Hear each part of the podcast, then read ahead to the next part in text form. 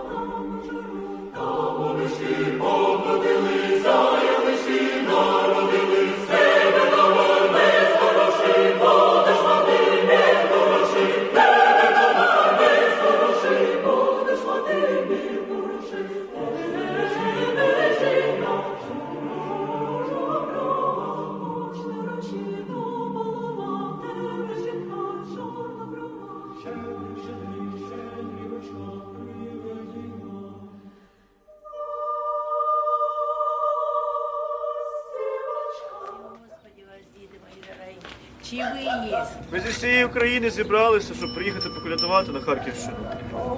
Усієї України. Нас тут є, так, нас тут так. Рідненькі, Хто вам миру, злагоди, добра. Дякуємо вам. Спасибо вам большое. Подняли настроение. Дай Бог вам здоровья вашим семьям и всем, кто мне не мог больше сказать. І вам теж. Щоб ви були здорові, вам ми. Всі люди ликуйте, нині торжествуйте, День Христового Рождества. Всі люди ликуйте, нині торжествуйте, День Христового Рождества. першого дня проходи попали в окупацію і доки їх не вигнали, аж до 13 вересня. Проходи були дуже гарні. Вони вибачте на емоціях. Було село дуже гарне, асфальту, дороги по вулицях, централізований водопровід, газ. Недалеко місто. Правила безпеки такі. На обочину, будь ласка, не сходьте. Ідіть по дорозі тут, де ходять люди. Не скрізь проведено розминування. Прийшов, питаєте мене? Чого прийшов? З яким дотепом? Не сам прийшов я, а з вертепом. Мой царю, вони тут повідають про такі вісті, що цар світу народився в Вифлеємі місті. У рабстві жити думати не треба. Все вирішить за тебе мудра влада. Небесний цар зруйнує царство злоби. І непохитний, як здавалось, культ особи. Хай новий рік несе дива, нехай згорить дотла Москва. А ще б нам дуже повезло, якби застрелився. Нехай у наших ворогів всі ріки вийдуть з берегів. Христос це рождає. Все буде гарно, ми переможемо і заспіваємо, разом ще з вами заспіваємо. Вся наша родина, славна Україна, радуйся, син Божий народився. Отак, славімо його! I myself covered a lot of wars. За свою жизнь мне довелось освещать много войн. Я начал эту работу еще подростком, молодым журналистом. И мой опыт показывает, что у каждой войны есть уникальное отличие. Война, которая сейчас идет в Украине, несет в себе угрозу для всего мира. Это мировая война. Я освещал войну в Анголе, в Сомали, в Бангладеш. И делал это со всей своей энергией, вложив в репортажи всю душу. Но сейчас я впервые чувствую, что на кону стоит судьба мира. Потому что Путину нужна не только Украина. Путин ясно говорит, после Украины будет Финляндия, после Финляндии Литва, Эстония, Польша или что-то еще. Путин уже двигается в этом направлении не только военными методами, но и путем хакерских атак и политических манипуляций. Он угрожает моей стране, Франции. Он реализует свой замысел в Америке с использованием интернет-троллей и других подобных элементов. Поэтому то, что сейчас происходит в Украине, это мировая война. В этом заключается ее специфика.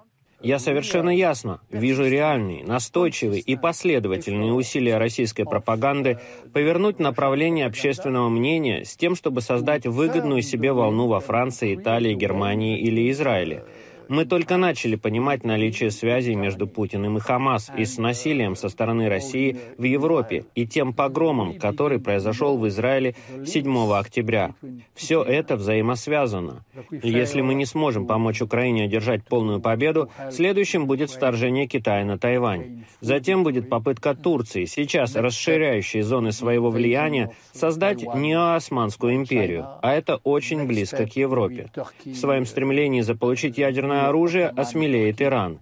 Если Путин не будет разгромлен, нас ждет темное цветение всех тех худших сил сегодняшнего мира, которые сейчас только готовятся к броску.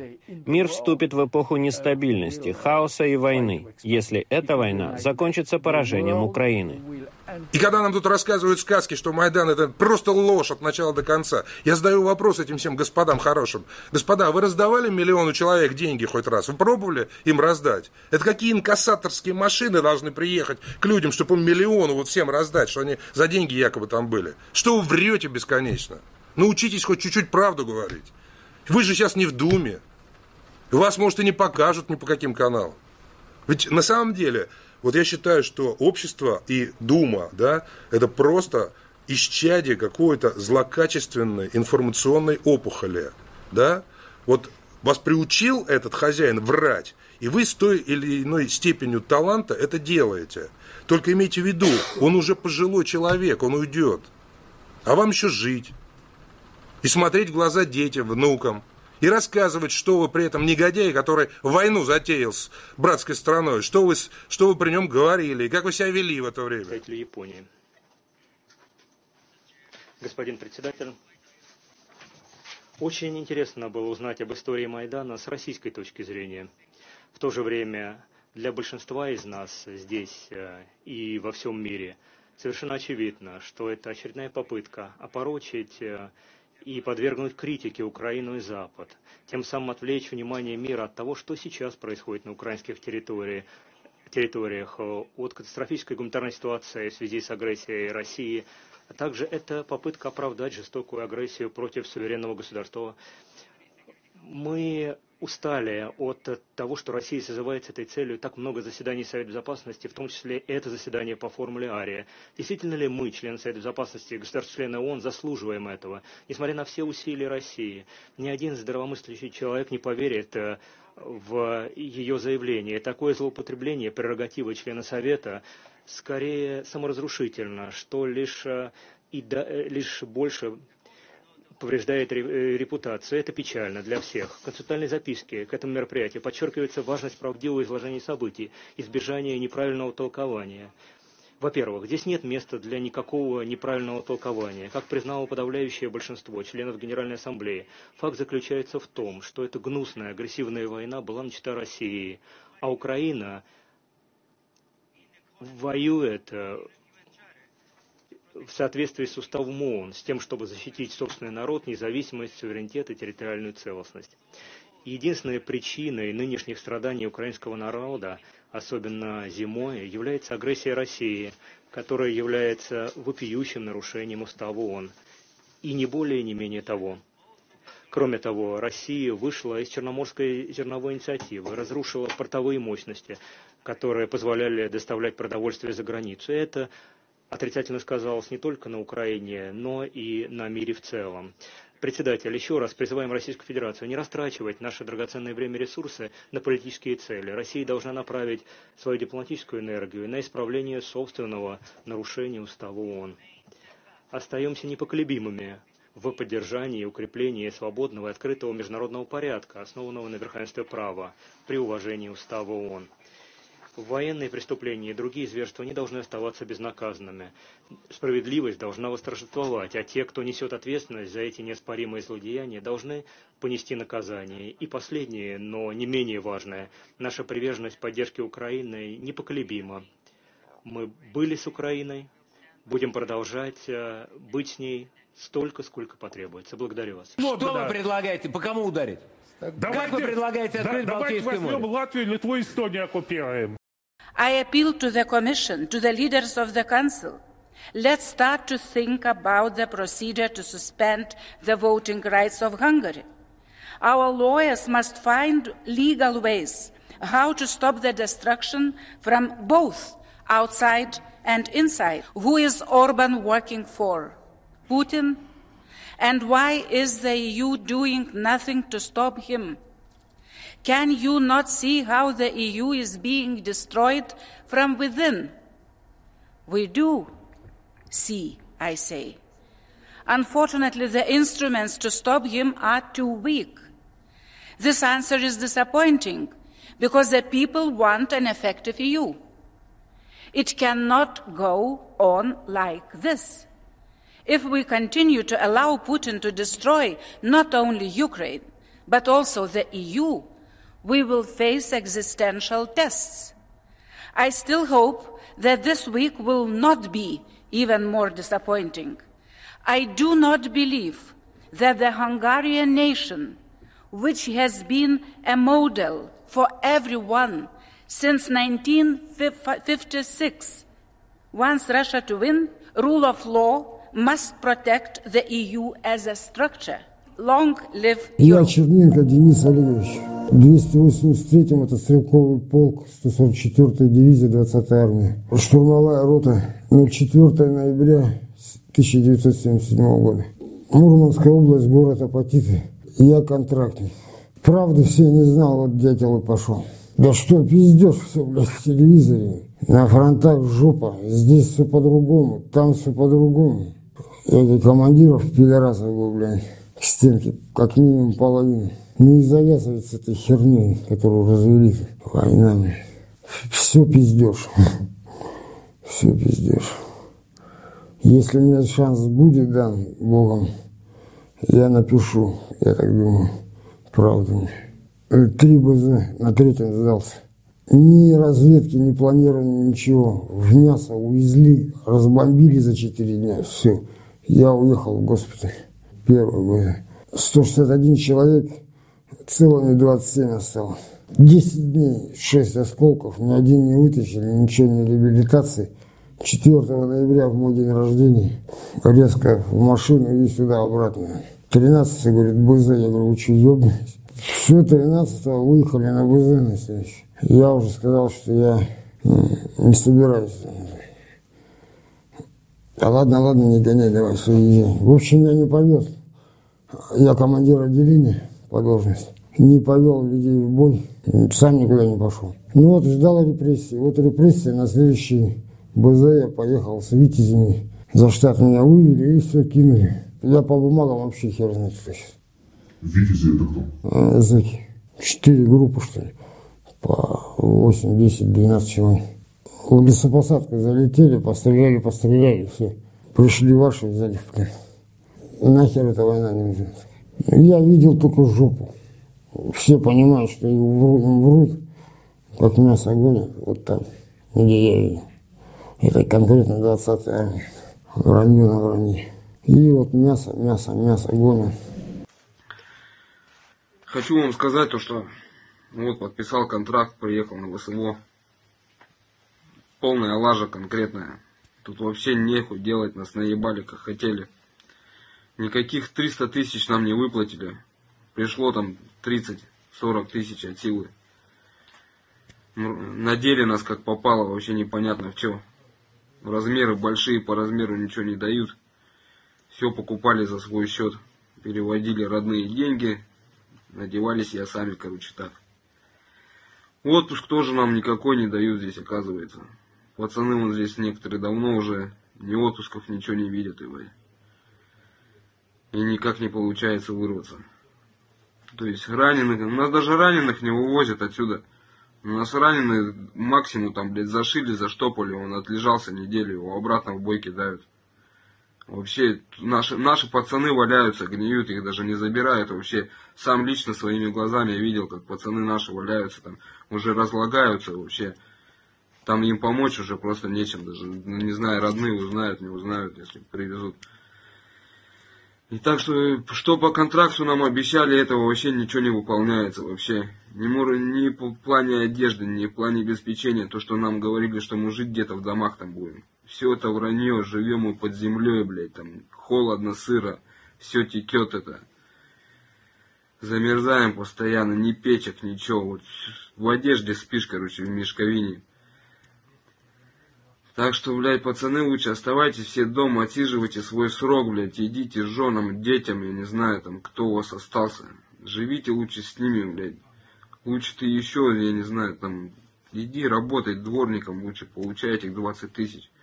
Ну тут вообще, я говорю, нечего делать. Тут просто, ну здесь нам не выжить таким простым, как мы, вот зэки вообще. Мы вообще не, не понимаем смысла, что такое вообще война, блядь. Мы себе там представляем по-другому, нас просто обманывают как хотят. Ну а так, смотрите, что сами ваш выбор. Я запускаю новый проект «Деньги от апостола». Выплаты вам за информацию. За август и сентябрь месяц я выплатил более 4 миллионов 300 тысяч русских рублей. Э, плачу я за различную информацию, начиная с геопозиции э, складов боеприпасов, различной техники э, до расположения личного состава. Выплачиваю на крипту или выплачиваю на карты банков РФ. От 50 до 250 тысяч русских рублей за одну позицию. Выплачиваю сразу после подтверждения э, предоставленной вами информации. Общение будет проходить только в WhatsApp. Для проекта будет создан телеграм-канал, в котором будут новости и объявления. Телеграм-канал написан, подписываемся. WhatsApp тоже написано. Спасибо. У мене є друг, позивний дід у нього степові вовки, якщо може чули, на запорізькому напрямку, командир. І от коли я з ним спілкувався, я кажу, дід, до тебе йдуть молоді. Він каже, йдуть. Я говорю, як ти відбираєш? Ну, ти ж розмовляєш з хлопцями, ти ж набираєш собі воїнів. Він каже, да. Я говорю, як ти відбираєш? Ну, каже, перше запитання, скільки років? Там 25. Діти є? Нема. Іди розмножуйся. Ну, от так от. Тобто, якщо то кажуть, що 40-45 у нас возраст, ну, мабуть, це і правильно. Ну, це моє. Тобто ви думаєте, що не молоді треба більше набирати? Ні, молодь також треба, але ж я б молодь поберіг, поберіг. Today I want to take the time to say thank you to all of our soldiers and Army civilians for everything that you've done this year in service to the nation. Your service matters. Whether it's working with our partners all around the world, assisting local authorities with relief efforts, or doing tough training at your home station, you are making a difference. For those deployed around the globe, we are all thinking of you this holiday season, and your family and friends are proud of the work that you're doing. For those who will be spending some well deserved time off with family and friends over the holidays, stay safe and stay ready. Take some time this month to reflect on our Army values. Our nation relies on you to defend its people and its interests around the world And I rely on you to uphold the high professional standards that our nation expects from its Army. I'm proud of all that you have done and all that you continue to do. You are what makes this Army the greatest land fighting force in the world. From my family to yours, I wish you and your loved ones a very safe and happy holiday season. Приехала на территорию Украины 10 числа. 10 ноября? Да. Именно сюда на передовую, может, числа 20 мы приехали. Сколько раз выходил на позицию? Первый раз я вышел, мне в руку прилетело и в каску. Угу. Осколки? Нет, пуля. Пуля? Да. Второй раз меня отправили, после того, как я вышел, я сутки там пролежал на позиции, настроя было. Вот, мы 300 вынесли, отказались идти. Вот. Нас э, ротный сказал, выбирайте, или 500 либо группа эвакуации. Говорю, группа эвакуации. Вот. Три раза мы эвакуировали. Вот. Потом и в итоге нас осталось 6 человек всего с. 9 роты. Мгм. Вот. И последний вот этот вот, э, нас подняли в 6 утра, сказали, вот пять человек прикомандиров- прикомандировали к нашему батальону 70-му. Мгм. Вот, двоих назначили, меня и еще одного. Сказали, вы выдвигаетесь на броне на 504 точку. Мгм. Он говорит, это наша точка, просто, говорит, э, подчистить окоп, там блиндаж может э, обрушенный, там вот, закрепиться и э, сидеть. Вот. Если вдруг что, дня через 4, через 5 вас поменяют. Ну это же не Только- похоже на эвакуацию. Нет, у нас просто командира роты уже нету. Мгм. Его увезли в госпиталь. Вот, это А уже кому раненый. Да. Это отдавал уже приказ другой офицер. Не знаю, я его вообще первый раз видел. Он отдал приказ. Я сначала отказывался. По почкам дали, закинули на броню и отправили. Понял. По пути броня подорвалась. Ну, Видно, я так понял, на своей мини, потому что сзади ударила по ногам, по рукам. Вот. Он развернулся и начал уезжать. Ну, мы попрыгали, кто попадал. Вот. Куда идти мы вообще не знали, туман был. Ну, мы пошли. Успішну оборону Миколаєва часто порівнюють е, з неуспіхом оборони на сусідній Херсонщині. Які фактори е, завадили вдало захистити от сусідній регіон? Я скажу, що одним із ключових е, моментів, чому це відбулося з Херсоном, це місцева влада. Це місцева влада, це СБУ, це люди, які не чинили опір, які не готували е, ні людей, ні, ні війська, ні силові структури до спротиву.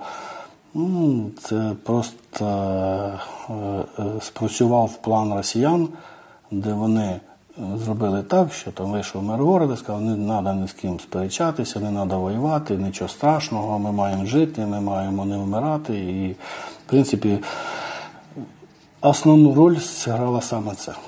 Е, Тобто це була не непідготовленість, а свідома здача. Свідома здача, так.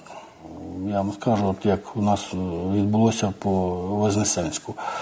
Е, Голова одної з районних адміністрацій сів на танк російський і провів їх до Вознесенська, не пересікаючи жодної дороги, де вже були поставлені блокпости, де їх чекали, а по полям їх завів в саме місце. Просто так, що їх не побачив ніхто. І ми змушені вже були їх вибивати з, міста. Я вам скажу, вони готували Миколая до здачі. Ну наскільки за повномасштабну After five weeks leadership training with the British Army, these junior NCOs prepared to return to Ukraine. This camp in the southwest is where Ukrainian troops are processed during their time in the UK, kitted out with all the essential clothing they'll need to train and fight. At the end of their training, they return here to collect a few more essentials, including a combat first aid kit, before flying home. It's a process the military call the HAP, or Handling and Processing. It's been going on for nearly two years, and in that time, 32,000 Ukrainian soldiers have been through here.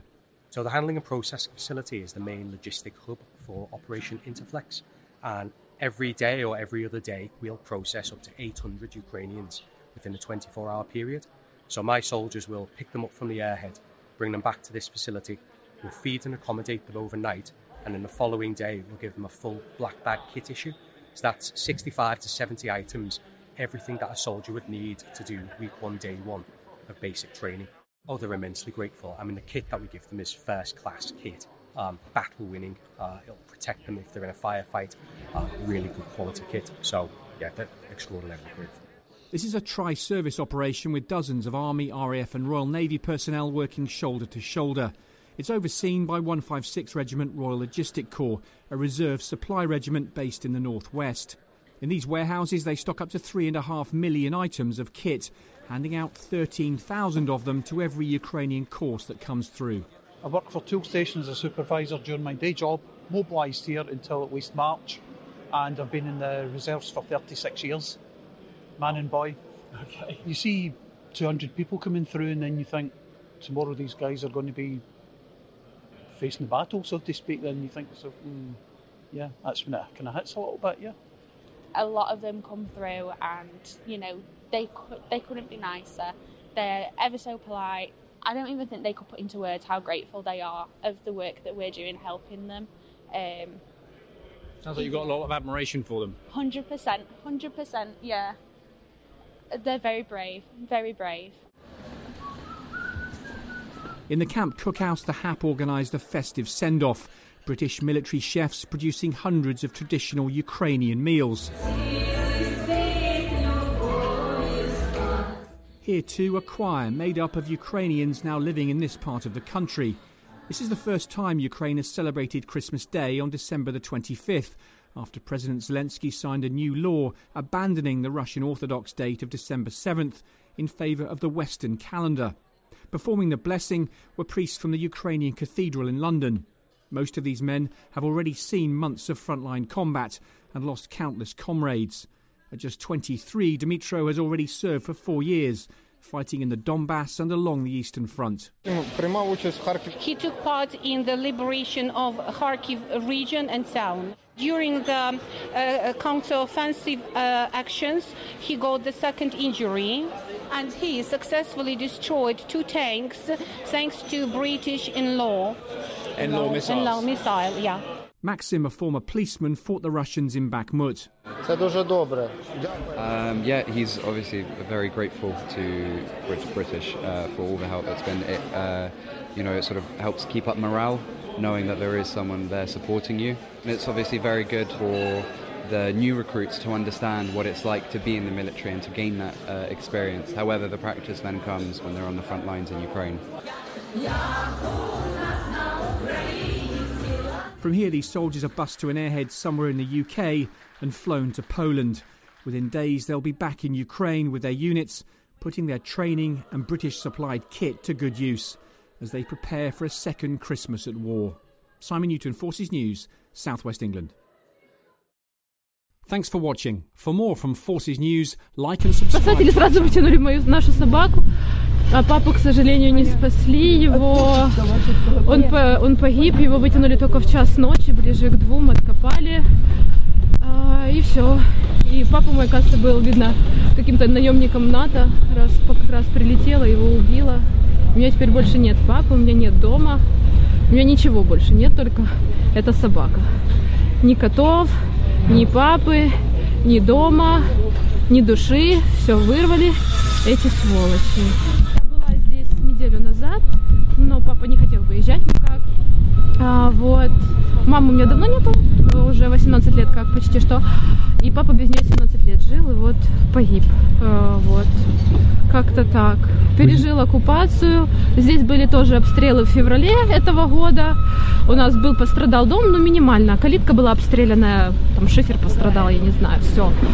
А в этот раз они решили, что можно Искандером бахнуть. Не долетела, прилетела нам. И теперь все, папы нету, дома нету. Дом это такое, знаете, это я за него не цепляюсь. Для меня главное папы, которого нету, с которым я больше не поговорю, не обниму. Он бы еще как минимум лет 10 точно прожил бы, но теперь уже ничего. Теперь уже только могила, похороны и все, и память. Hi guys, I thought I'd do an update from Ukraine. Uh, this one's going to be a different one. It's not going to be a quick update from Ukraine. It's going to be um, a bit of a Christmas special. You guys have been following me for a while now. Um, I've become reasonably well known. I think this is why people have tended to follow me um, because of my updates. Uh, because I've spoken candidly over the last year or so uh, about my life in the military. And as a British man in the Ukrainian army, I thought it was well worth going through some of my personal kit um, and explaining sort of what I carry on mission. Uh, and when I say that, I mean my rifle, the grenade launcher that I carry, also my um, my personal kit, my my body armor, my helmet, my battle belt, and everything else. So, uh, just to put a bit of context into all of this, um, obviously you guys know me as Mesa Gifford. I'm an international volunteer in the Ukrainian army. I'm in the 131st Separate Reconnaissance Battalion. Uh, I'm within the battalion. I'm in the um, Special Reconnaissance Company of the battalion. Uh, at the moment, we utilize drones uh, and we invest in sort of drone technology uh, to really push out and strike Russian positions, blow up tanks, uh, positions, um, bunkers, that sort of stuff. Um, uh, but obviously, as a reconnaissance team, we also have to be ready to clear tree lines, push forward, defend positions, etc. That was very much our role, certainly about six months ago, uh, when we were fighting on the islands of the Dnipro, uh, doing water uh, water operations on along in the on the rivers and the inlets and the islands of the Dnipro. And then before that, before Kherson, last year, we were fighting in the fields and in the tree lines leading up to the city. So um, I've had this equipment uh, for well over a year now since I've joined the army. So um, I better get started with this, which is the Grot, the Polish uh, rifle. About 20,000 of them were given to the Ukrainian army. Um, this one, I've put a red dot on it with three times magnification. Um, and I have to say, I'm actually a big fan of the Grot. So uh, let me address the elephant in the room. There are some people that are not a fan, and um, even people within my team um, weren't a huge fan of the Grot when we were assigned to it in about, say, October of 2022. Uh, prior to that, uh, my unit um, had uh, uh an AK had a sort of a former Soviet platform, um, and obviously with the modernisation that's going on within the Ukrainian army, um, we were the first or one of the first um, battalions to be to be issued the grant. Um, a lot of the early issues were the 2017 sort of variant, uh, which did have a few problems. It had problems with jamming and everything else. Um, I don't want to get too many uh, hateful comments uh, from Polish fans of the Grot. So what I will say is I was issued uh, uh a 2017 model uh, last year and I carried it on the Kherson operation. Uh, it only jammed on me once in the entire time that I had that one, that particular rifle. This one is 2019, and I have to say I put many a round through this weapon, and um, it has never ever jammed on me. In fact, uh, that magazine is empty. I was actually on the range literally uh, yesterday. So, uh, big fan of the Grot rifle. Um, and that's something, as I said, that I've carried for well over a year and had no problems with whatsoever. Um, something else that I've carried for a while that I'm well known for, or at least if you've been following me for a while, you should know that I actually have one of these. That is a US 40 Mike Mike grenade launcher, which again, I'm a huge fan of this particular weapon. Um, uh, you can carry it in, in different ways. Obviously, my um, one of my friends, a colleague of mine, who sadly passed away, he died fighting recently. Um, he had this weapon, or a uh, similar weapon, uh, in a holster on his battle belt. Uh, he uh, removed the stock and he would literally just pull it out when he needed it and start firing with it. Uh, other people have it underslung on their rifle. I'm not a huge fan of that because it throws off the weight of the rifle. If I'm honest, I'm a huge fan of just having this on a sling uh, on my back uh, with my rifle in my hand, I can engage the enemy, and if I do need this, then I can obviously pull it out, fire, and then once I've run out of ammunition for it or whatever, it can go either back behind me or it can go into a bag or whatever. Uh, if if you run out of ammunition, because typically I carry about twelve uh, grenades for this thing. Uh, if I were to use all of them, and then it's still on the end of my rifle, I'm, I'm part of a reconnaissance battalion. Do I really want that? I much prefer having it slung over my back. That's just how I like to carry it. Um, as I said, I've had this for well over a year now. Uh, I'm a huge fan of it. I tend to carry it like this. Belt of grenades. You can see the grenades in there. You can actually see what they look like. So um, I'd have this slung over my chest like that with my uh, grenade launcher behind me and then I can just pull it out fire grenades, go to work, and um, once I finished using it, put it back behind my back. So um, the last thing I want to show you is just some of my personal kit. Obviously, those are my two uh, sort of primary weapons that I'll be carrying with me on any mission. Um, sometimes I'll leave the grenade launcher at home. Obviously, we are now a drone team working full time with FPV drones. So I just don't need the grenade launcher. I haven't carried it on the last eight missions. Um, plates. Um, I've got obviously um, you can see it's a bit, little bit dirty. I need to give this another clean. Actually, it's a bit dusty, but uh, you can see that I carry um, most of my stuff on my battle belt. I like to keep this relatively clean. Got a couple of mags on the front there, small knife, tourniquet, multi-tool, and uh, this is a very just slim, lightweight um, uh, plate carrier and body armor. Um, obviously, I'm reconnaissance. I just like to, I don't like anything too bulky. If you've been following me for a while, I did have quite a bulky um, uh, piece of body armor with a lot of soft armor, which was good against um, shrapnel and mines and that sort of stuff. But I decided to swap to this new 511 carrier, primarily just because of the size and just because it keeps things tucked in. I can creep through bushes and stuff, and I can barely feel it's on my body. Obviously, I've got my battle belt as well. That's where my IFAK is on the back. I always carry uh, a couple of grenades on my battle belt, couple more magazines. Uh, there's a couple of admin pouches on there as well. And naturally, because I don't want this to go on for too long, I've got my helmet. And the reason I'm showing you this helmet, a couple of reasons. It's weighted, obviously, because I have the uh, night vision at the front. Uh, sometimes I do rock a GoPro camera as well.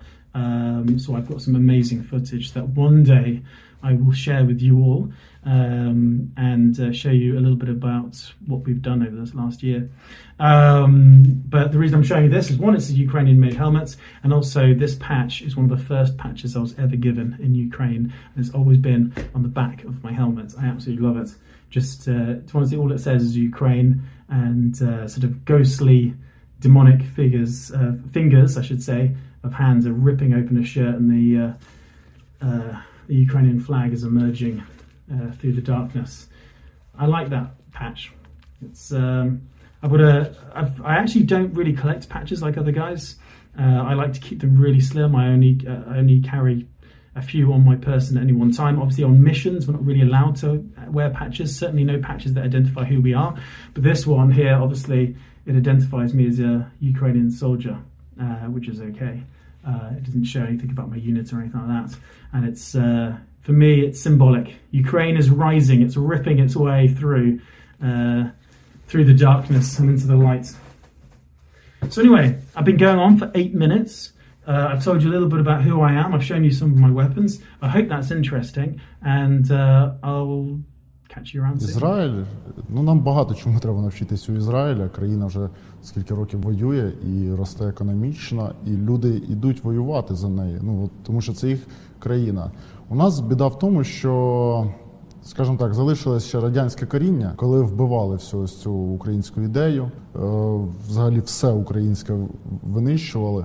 І тому багато хто є ось це в голові прокручено, що ну моя хата з краю, вона мені не треба. Типу. Ну це ж взагалі, ну наскільки треба бути тупим, щоб піти вплав, перепливати кордон і втонути. Ну а не піти на війну і загинути, як як справжній герой. Ну це все я вважаю, це радянські корні залишились. Це ж не тільки ті, хто саме жили в радянському союзі, а діти тих, хто так. жили в радянському союзі, і дуже сильно вони ведуться на от ті навчання, які от їм приковували, що. Е, Головне, думай за себе, синку, а всі інші то вже таке. Не виховували любов до країни. Оце дуже великий момент, який втратила. І зараз це також відчутно, що коли нас прижала війна під Києвом, то всі всі були от одним цілим, але щось уже війна відійшла, і трохи люди повернулись до свого минулого життя. І видно, що знову вже ця війна нікому і не треба. Ну не не, не прям нікому, але більшості, на жаль, на жаль. Такой Путин, это ничтожество, мелкий трус. Он сейчас дрожит за свою жизнь. Ради своих жизней готов положить пол России. Закрыли рот людям, сажают, издеваются объявляет иностранными агентами. Бежали оттуда цвет России, цвет интеллигенции бежал.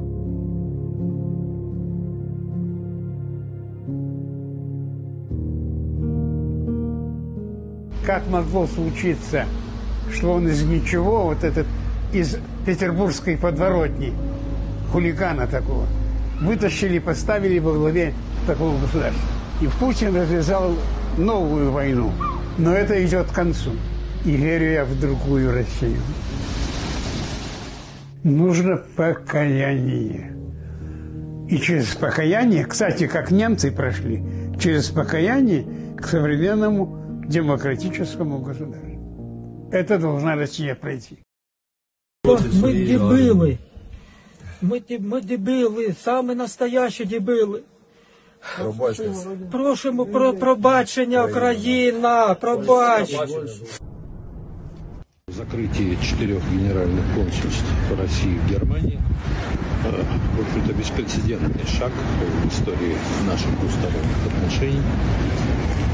Политические оценки этого шага уже даны, в том числе в соответствующих заявлениях МИДа России в начале июня этого года. Это не наш выбор. Не инициировали закрытие немецких консульств. И они были всегда настроены на то, наши консульские загранучреждения, чтобы развивать добрые отношения с регионами Германии, экономические связи, культурное сотрудничество. Тем более это характерно для Саксонии и Тюрингии, где мы сейчас находимся, поскольку генеральное консульство в Лейпциге, его консульский округ – это Саксония и Тюрингия. Насколько это вписывается в правовые нормы правового германского государства, еще предстоит оценить. Но если такое состоится, то это был бы действительно очередной весьма недружественный шаг, который... Я просто мобилизованный, нахожусь на Донецком направлении под Маринкой. И что бы нам хотелось сказать этой власти? Вы посмотрите, какие ублюдки, когда мы там воюем, да, когда мы гнием в окопах, они, сука, носят на жопе 23 миллиона. И они хвалятся этим. Это вообще как понимать? Товарищ Путин, товарищ Шойгу, блядь. Это как понимать? А? Мы что, за этих пидорасов тут, сука, сука, в окопах сидим, блядь? М? Вы нам ответьте, когда у нас конец срока. У зэков есть конец срока. Вы, блядь, милуете, сука, блядь, ебучих нахуй. Убийц, насильников и так далее, блядь. Мы уже полтора года здесь с мышами в окопах гнием, блядь. Когда все, сука, это закончится? Путин, ебаный в рот, блядь. Шойгу, сука. Когда все это закончится, нахуй, нас заебало, блядь. Где наша, сука, армия, блядь, про которую вы нам пиздели столько лет, сука? Я поддерживаю этого пацана Саню, который осмелился, блядь, и высказал все нахуй. Где, сука, наша армия? Путин, блядь. Шойгу, сука, где наша армия, нахуй? Мы вот за этих уебков, что ли, там воюем, блядь? За эту Киркорову Филю, блядь, Евлееву эту, Собчак эту вашу родственницу, дырявую, в рот выебанную всю, сука. Вы что творите, блядь? А? Твари ебаные, сука. У вас тут корпоративы, блядь. Вы отдыхаете, тусуетесь. Это что за хуйня вообще? Как это понимать, нахуй? Мрази вы, сука. Бля, вы доведете, мы в натуре выйдем с оружием, сука, мы вас всех нахуй переубиваем, пидорасы ебаные, блядь. Не маєте ні совісті, ні розуму, які клумби, які однорічні квіти. Коли вас вже нарешті прокинеться совість? Які квіти? Скільки мільйонів потратили в минулому році на однорічні квіти? Кому вони потрібні? Have yourself a merry little Christmas. Let your heart be light. Help next year our troubles to be out of sight. I won't be home for Christmas. You can plan on me. Please have snow and mistletoe and present by the tree. Oh, the weather outside is frightful, and the fire is not delightful. It seems we've no place to go. Let it snow, let it snow, let it snow. So this is Christmas. And what have you done? Even if you want, neither you. And you are just begun. So happy Christmas. I hope you hate fun. Even if you want Then here is the deal. is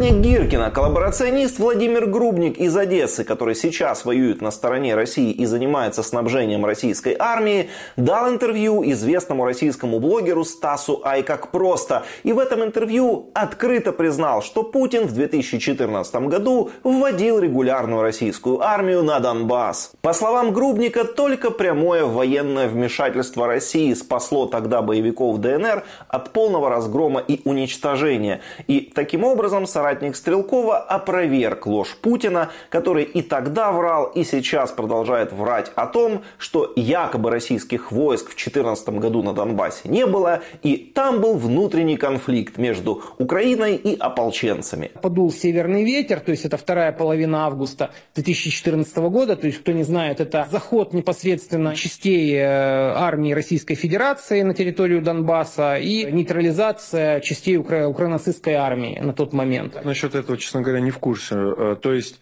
в какой-то момент э, ну, часть регулярной российской армии Конечно. вышла? Особенно смешно, как Стаса и как просто так удивленно переспрашивают, мол, что это, прям регулярная российская армия вошла? Ну, в России-то о таком не рассказывали. Там рассказывали все это время по телевизору, что никакой российской армии в Украине, конечно же, нет. Помните, Кремль врал, что в Украине внутренний конфликт между Украиной и Донбассом. И тут выходит соратник Стрелкова, то есть человек непосредственно, да, из той среды, который в этом во всем участвовал, которому точно нет смысла врать и очернять Россию. И вот этот грубник, да, просто берет и разваливает все многолетнее вранье Кремля про то, что Украина воевала с какими-то ополченцами, да, с шахтерами и трактористами. И он признает, что да, Россия вводила войска, было прямое российское вторжение, Украина воюет с Россией с 2014 года, а все эти шахтеры, трактористы и ополченцы это просто ширма, которая изначально использовалась для прикрытия вот этого российского военного вторжения.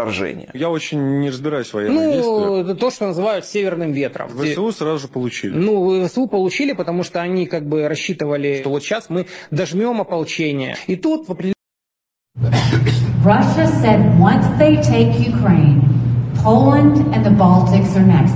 Poland and the Baltics, those are NATO countries. If that happens, America is at war. This is about preventing war. It's always been about preventing war. Here you have this pro American, freedom loving country that was invaded by a thug. Half a million people have died because of Putin. I will be the first one to say, I don't think you should ever give cash to any country because you can't follow it. I don't think we need to put troops on the ground. And the Ukrainians don't want troops on the ground. They want to fight this themselves. But we need to give them the equipment and the ammunition. You better watch out. You better not cry. Better not pout. I'm telling you why. Santa Claus is coming to town. He's making a list, checking it twice. He's gonna find out who's naughty and nice. Santa Claus is coming to town. He sees you when you're sleeping. He knows when you're awake. He knows if you've been bad or good, so be good for goodness sake. Oh, you better watch out. You better not cry, better not pout. I'm telling you why Santa Claus is coming to town. He sees you when you're sleeping. He knows when you're awake. He knows if you've been bad or good. So be good, be good for goodness sake. You better watch out. You better not cry. You better not pout. I'm telling you why. Santa Claus is coming to town. Yes, he's on his way. He's got toys all over the sleigh. Santa, he's coming to town. Обращаюсь ко всем, кто находится в Украине или на слаживании, и к тем, кого только могут мобилизовать. Шелуха сходит, и для многих открылась неприглядная правда. Может быть, кто-то нуждается в совете. У каждого из вас есть право на защиту жизни и здоровья. Если это право вам не обеспечили, если вас как пушечное мясо бросили в котел войны, вы имеете право на самозащиту. Требуйте, чтобы вас вооружили, одели и накормили. Но готовы ли вы убивать? Если нет, то об этом нужно сказать прямо и вслух. Я не хочу убивать.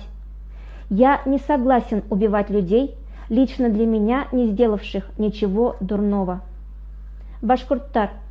Доблесть состоит не в том, чтобы убивать всех, на кого покажут. Самое трудное сегодня и истинная доблесть Батыра состоит в том, чтобы сказать «Я не согласен убивать».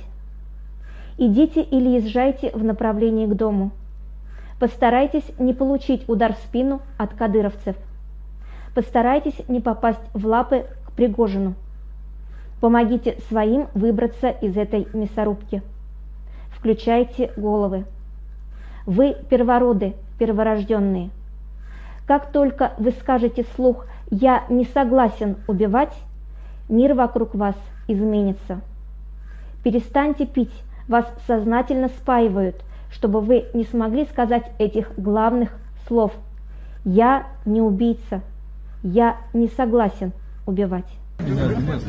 Прикиньте, нам, вот мы 26 числа здесь находимся, нам, блядь, офицеры врали нахуй в лицо, что мы тероборона. В итоге сейчас вышел подполковник, сказал, что первый раз это слышит. Оказывается, у нас просто стрелковое подразделение, блядь, мы штурмовики. Мы штурмовики, блядь, мы не тероборона. Она сейчас только этому об этом. Мы автоматы врали, еще блядь. даже не видели. Автомата не держали, блядь. Автомата не держали две недели. Вообще, вот сегодня пришли на полигон пометать гранаты, блядь. Сказали, фу, гранат нету, нахуй. Не дали даже автобус назад. Мы пешком с полигона, блядь, пришли сюда. 10 километров. Назад, 10 10 километров. километров, блядь. Оттуда пришли сюда, блядь. Как М- потом с этими офицерами, нахуй, воевать, блядь. Они, Сидорами, они блядь. продадут там же, нахуй, нас на Украине, ебаный в рот. Хуесосы, блядь. Сколько погибло и сколько пропало. Так как я занимаюсь конкретно вот поиском Кирилла, и э, это Малая Рогань, Харьковская область, там погибших э, больше 7 тысяч. В одном вот этом населенном пункте. Не населенная, это вот вся вот эта территория туда входит. И Циркуны, и Ольховка, и Изюм, вот это вот все, и Малая Рогань. Вот все, что ближе к Малой Рогани, это, это по- колоссальные потери. За что? То надо спросить у тех, кто это начал. Сегодня в нашей стране, в нашей России действует закон, когда нельзя высказывать свое мнение в отношении этой вшивой власти. Нельзя оскорблять руководство этой страны, в кавычках, и, конечно же, нельзя оскорблять царя. Так вот, я вам скажу, Владимир Владимирович Путин с маленькой буквы, идите нахуй. Я ненавижу всю вашу вшивую шарашку. Вы не власть, вы не правительство, вы не представляете мой народ. И я хочу, чтобы мои дети знали, независимо какие могут быть пос- последствия от этого бандитского режима в отношении меня.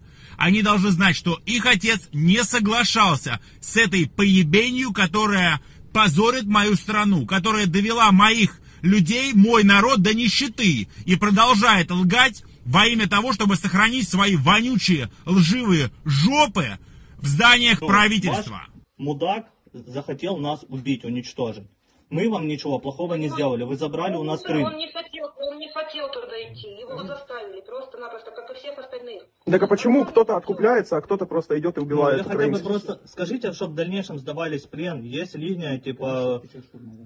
Ой, во время штурма он умер. Он, получается, он, ну, это случилось буквально недавно, он шел, их отправили на штурм, и он погиб во время штурма.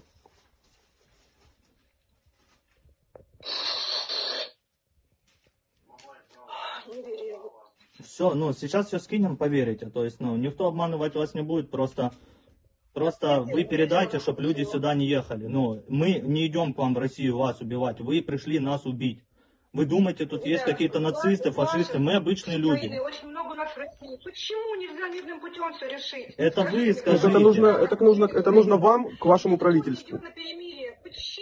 Какое перемирие? Уйдите с оккупированных территорий и все. Пройдет очень много десятилетий, пока мы все это забудем. У меня много родственников в Ростове, в Анапе. У меня в Дагестане есть родственники. России. Это Но я, со- России. И почему такая война идет? я же говорю, Надо ну, пришлите мне фото и скажите, где дело нах- находится. ну, хорошо. Мы, мы пока не с тела не можем сказать, потому что это позиции. И, ну, это, считай, выдать свои позиции, где оно находится. Ну, по крайней мере, мы вашего, это зять, да, называется правильно? Да, получается, да. Мы, по крайней мере, вашего зятя закопали, вместо того, чтобы бросить его на корм воронам. Поэтому мы еще поступили более христиански, чем вы. Не идите к нам, уйдите, уберите, не пускайте детей, не пускайте мужей. Уйдите, не идите, не лезьте к нам. Мы вам ничего не сделали. Просто по возможности, если ваши какие-то близкие, знакомые будут сюда отправляться, по максимуму их отговаривайте от этого. Пусть сдаю- сдавайтесь в плен, ебать. Мы соблюдаем Женевскую конвенцию. Мы не пытаем, не бьем, потому что за нами смотрит весь мир. Вы посмотрите на обмене пленных, каких пленных отдаем вы и какие нам. Вы отдаете нам коллег, а мы возвращаем вам упитанных ребят слушай, всё, хорошо. Сейчас мы Хорошо, отправим, сейчас скинем. мы отправим вам фотографии, чтобы вы убедились. Дед был мирный что тоже. Мы не занимаемся. Рядом шло другое штурмовое это, отряд, получается. Мы вот как раз стояли в лесу еще на второй линии, получается, а они впереди нас. И дед к ним навстречу шел, обычно мирный, говорит, я, говорит, мирный, ребят, там, доложите, пусть встретят. Ну, там, командир, да, доложил. А они штурмуют в этот момент. Пошли забирать позиции. Дома, дома уже забирать частные. Ну, то есть позиция дом, позиция дом. Там, через дом хохол, тут ты. Ну, так жили. Ну и вот, и дед, получается, прошел мимо, залез на крышу и начал сзади по нашим херачить с пулемета. Я желаю победы вооруженным силам Украины. Я хочу поражения вооруженных сил Российской Федерации, поскольку я считаю, что это будет победой России. Я тут все домой хочу, да, а вот сейчас понимаю, что нет, домой не надо. First, we will continue to rally countries around the world to support Ukraine's freedom and independence and to ensure that Russia's aggression remains a strategic failure. Putin has already failed to achieve his principal objective in Ukraine erasing it from the map, subsuming it into Russia. It's been a hard year on the battlefield, but once again, Ukrainians have done what no one thought was possible. They stood toe to toe with one of the world's biggest militaries. They conceded no territory despite multiple Russian offensives. And they pushed Russia's, Russia's navy back in the Black Sea and opened a corridor to allow. Истоки заказа на убийство Бориса Немцова относятся, как выяснилось, к декабрю 2011 года, когда начались массовые волнения после тогдашней фальсификации выборов м, в Российской Федерации. И, собственно говоря, именно в декабре 2011 года тогдашний еще премьер-министр, который вскоре вернется, осчастливит Россию в качестве опять президента Владимир Путин, летал в Чечню, в родовое село Центарой, было, Кадыровском была встреча, он летал вместе с э, Виктором Золотовым, своим верным оруженосцем, нынешним начальником Росгвардии. И именно там зашла речь о том, что лидеров российской оппозиции надо кого-то устранить, кого-то поставить под контроль. Э, Зашла речь о том, что Гарри Каспарова и Бориса Немцова необходимо ликвидировать, а Сергея Удальцова, тогдашнего левого, ну, лидера лев- левого направления, и Алексея Навального посадить. То есть посадить, э, из- изолировать. Ну, собственно говоря, на три четверти это было исполнено. Борис Немцов действительно убит несколько позднее. Э, И Удальцов отсидел свое, и Навальный, собственно, сейчас э, находится в местах лишения свободы. Что касается Гарри Каспарова, он вовремя уехал из страны и правильно сделал. Вот, собственно говоря, начало этого заказа относится к тому далекому времени, начало, к декабрю 2011 года. Почему это не произошло сразу? Надвигалась Олимпиада, и ошарашить мир убийством лидера оппозиции на тот момент было как-то ну, не с руки. Но прошла э, Олимпиада, как, считаю, как считает Путин, для него достаточно успешно. Напомню, что это было начало 2014 года. Кстати, под Олимпиаду даже освободили Ходорковского в декабре 2013 года. А в апреле 2014 года Путин посетил Киев. И в ответ, в ответ на вопрос одной там, журналистки или участницы мероприятия, э, и известно есть видеосюжет, он до сих пор есть в Ютьюбе, э, когда она что-то задала вопрос про Владимира Путина, то Немцов совершенно правильно, на мой взгляд, ответил Владимир Путин. И дальше инвективное слово. Владимир Путин голосовал бы за Януковича. Он Владимир Путин, чтобы вы поняли. Ругательное, абсолютно справедливое слово в отношении Владимира Путина, которое до сих пор есть в Ютьюбе, можете посмотреть. Как мне достоверно известно, с этого момента этот э, сюжет вызвал бурную реакцию господина Кадырова. Он решил вернуться к этому вопросу, тем более, что этот вопрос был санкционирован э, Путиным еще в конце 2011 года. И, собственно говоря, уже началась непосредственная подготовка с лета 2014 года, э, началась непосредственная подготовка осуществления вот этого убийства Бориса Немцова. Поэтому цепочка как раз более-менее понятна. Абсолютно уверен, что ФСБшники знали об этом, ну, потому что э, ясно, что вели слежку и за самим Борисом Немцовым, возможно, и за той группой, которая должна была убить Бориса Немцова. Но очевидно, что тем же самым ФСБшникам, Эшникам и кому там еще поступила команда Начну, пожалуй, не того, мешать. что сам Игорь Саликов утверждает, что он вроде как 25 лет прослужил в российской армии, затем уже в составе ЧВК «Вагнер» а, воевал в Сирии, а также в нескольких африканских странах. Был он и в Украине в 14 и в 22 годах. А, Сейчас а, бывший российский военный уже находится в Нидерландах, где в интервью одному из местных телеканалов успел заявить о том, что, процитирую, приказы о военных преступлениях в Украине приходили непосредственно из Кремля. Кроме этого, журналистам проектов «Радио Свобода», «Схемы» и «Система» удалось подтвердить, что э, именно Саликов является одним из соучредителей э, так называемого ЧВК «Редут», э, точнее, вернее, наверное, будет сказать, частных военных компаний, потому что подобных организаций достаточно много. Занимаются они вербовкой наемников, а деньги получают от ГРУ. Это действительно Игорь Саликов, его действительно так зовут. Он действительно ранее принимал участие в различных вооруженных конфликтах.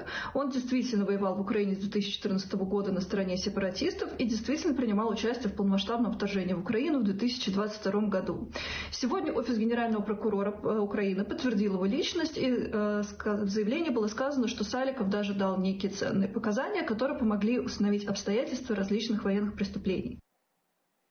18 декабря ГУЛАГу.нет э, сообщили о том, что бывший российский военный э, написал явку с повинной Международный уголовный суд эм, и, в частности, готов свидетельствовать о преступлениях российской армии, в том числе речь идет о деяниях э, боевиков ЧВК «Вагнер» и того самого «Редута». Этим названием редут Саликов пользовался действительно последние годы. Э, Он фигурировал, например, в материалах э, сайта «Миротворец», э, в котором упоминались различные участники вооруженного вторжения в Украину еще с 2014 года. И там упоминалось, что он вроде бы подразделение, руководит каким-то разведывательным подразделением с названием «Редут». Ну, то есть он был в какой-то небольшой компании «Редут», которая много где принимала участие, но сейчас это скорее часть чего-то большого под названием «Редут». По словам самого Игоря Саликова, он решил в Нидерландах попросить политическое убежище, однако вместе с этим на иммунитет от уголовного преследования, от Международного уголовного суда вроде как не рассчитывает. Это то, что мы успеваем Война еще затянется. Россию окончательно выпилят из сферы современных технологий. 140-миллионную Россию милитаризованная экономика угробит быстрее, чем 300-миллионный СССР. Путин умрет. А мы обнаружим, как обнаружили после развала СССР, что в Сбербанке вкладов нет, одни пустые записи. Что пенсионного фонда нет, спустили на войну что ЖКХ, инфраструктура промышленности, все отстало от мирового уровня ровно на путинские четверть века. После этого экономику и человеческий капитал придется восстанавливать десятилетиями. Поэтому спасти рубль, спасти экономику, спасти Россию можно только одним способом. Снести Путина с его бандой и остановить войну, пока не стало поздно. Напали, зайчик, наши. Мы напали.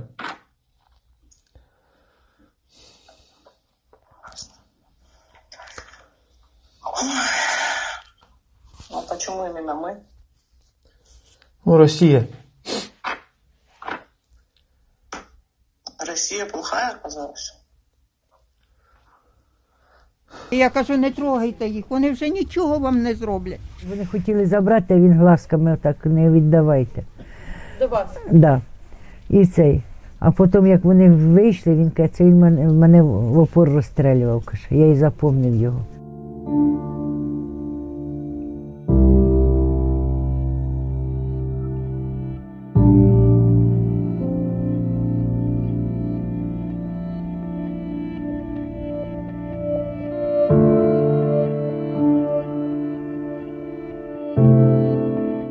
Я від сусідів біжу, Богданчик повзе. Я вискочив, він до стовба доповз.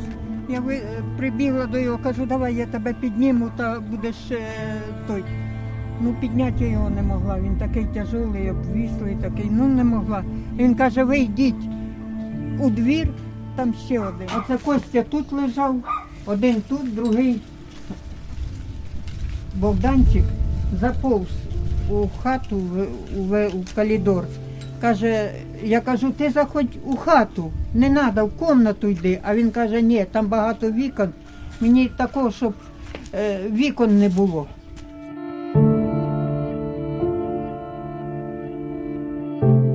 Я стою і слухаю, що ж вони будуть казати. А там питають, ну що у вас?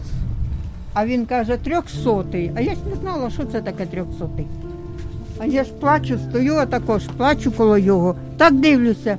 А він тоді подивився на мене та каже, та ні, двохсоті. Чотири рази були в мене. Чотири рази. Навіть обіцяли, навіть ось Валя хай скаже, ідуся, навіть лікарство принесли. О. І той, ну я хлопців спитала. Обіцяли документи вернути, але вони не вернули. Хлопці спитала, кажу, хлопці, ось принесли лікарство, але я вам не дам. Хто його знає, що це за лікарство?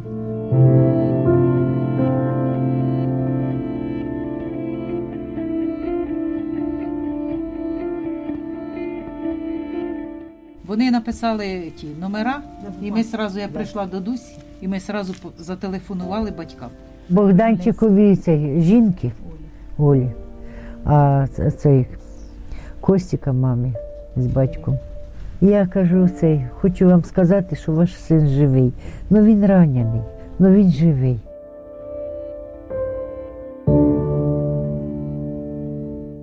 Мені каже, мама, і обняв мене ручечками і на плече так пригорнувся. І я чую, він раз головка від і одійшов. Костік все время цей Богдан, Богдан його гукає. Чого він не обзивається? Щось случилось з ним. Кажемо, та ні, він заснув. Не хочемо йому сказати, щоб його розстраювати. А потім, як виносили Костік, він і побачив. І так він затужив. На другий день ранком, як Костік помер. Ми просили, щоб пам'ятник якийсь поставили. А ну скільки тут багато хлопців погибло. This entire military is one cohesive, dedicated force. And the threats to our nations, they don't sleep. They're watching our every move Iran, Russia, China, North Korea, ISIS, Al Qaeda. They may be watching this right now. Our military should not be mistaken for a cable news gabfest show. We don't care what you look like. We don't care who you voted for, who you worship, what you worship, who you love. It doesn't matter if your dad left you millions when he died or if you knew who your father was. We have been honed into a machine of lethal moving parts that you would be wise to avoid if you know what's good for you. We will not be intimidated. We will not back down. We've seen war. We don't want war. But if you want war with the United States of America, there's one thing I can promise you, so help me God. Someone else will raise your sons and daughters.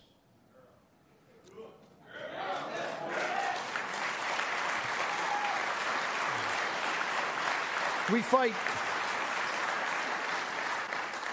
We fight so our children never have to.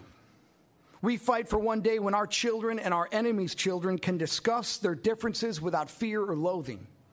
We fight so that anyone out there thinking about raising arms against our citizens or allies realize the futility of attrition against a disciplined, professional and lethal force built to withstand anything you can dream of throwing at us. Americans want this kind of country. Americans want this kind of world. And we stand ready to defend it, to protect us. So help us, God. May God bless this beautiful army. May God bless our Marine Corps, our Navy, our Air Force, and Coast Guard. May God bless our allies. And we already know that God blessed America because he gave us the greatest fighting force this world has ever seen 2 2 Infantry of the 1st Infantry Division. Thank you, Ramrods, Duty First, Dukes. Thank you very much. I would like to speak to the Jewish people, Am Israel, here in Israel and around the world. This is a difficult time for us all. Hamas terrorists massacred our people in the most brutal and barbaric way. Israelis were slaughtered in their homes, families were taken hostage, and around the world, anti Semitism is now surging. This is a dark time for our people. But from the depths of darkness, we are rising up. We are fighting, and we will prevail. In this time of hardship, something has become clear about the Jewish people. We are one. We are united. We're in this together. Our hearts may be broken, but the unity of our people is unbreakable. The soldiers of the IDF feel your support, your love, your prayers. We know that we have a strong nation behind us here in Israel and around the world. We are determined to fulfill our mission. We are determined to defeat Hamas. Israel isn't just the home for Israelis, it's home for all Jews. It's home that we fought for, a home we'll keep on fighting for. This is a defining moment for the Jewish people. An important chapter of Jewish history is being written as we speak. The first page of this chapter was tragic. The rest of this chapter will be written by us, people of Israel, the Israel Defense Forces, and you, you, the Jewish people. My friends, let me tell you how this chapter ends. Israel is in a war that it did not seek, and it did not start. But now that we're here, we will fight, and we will win together. Am Israel Як можна пробачити тому солдату, який відрізав геніталії моєму воїну? Як можна ставитися до цієї нелюдини, яка відрізала живому солдату голову? Як можна ставитися до цієї орди, яка прийшла, знищила Бучу, Ірпінь і творивши те з мирним населенням, насилуючи, вбиваючи? Як пробачити сльози батька і матері, коли втрачає сина? Як об'яснити дитині, яка втратила батька? Наші солдати стоять на передві, щоб не пустити цю нечисть в Україну. А наша задача служителів церков, е, синагог, мечетій, для того, щоб не пустити ненависть у наші серця. Бо лють і ненависть потрібна на полі бою. Але це, що створила Росія з моїм українським народом, ми повинні пам'ятати діти, внуки. До, до війни я був е, серцево-судинним хірургом, фактично там завідуючим відділенням малоінвазивної кардіохірургії в інституті Амосова. Це ми займалися. Е, е, Військова медицина саме тут, на стаб-пункті, це зовсім інше.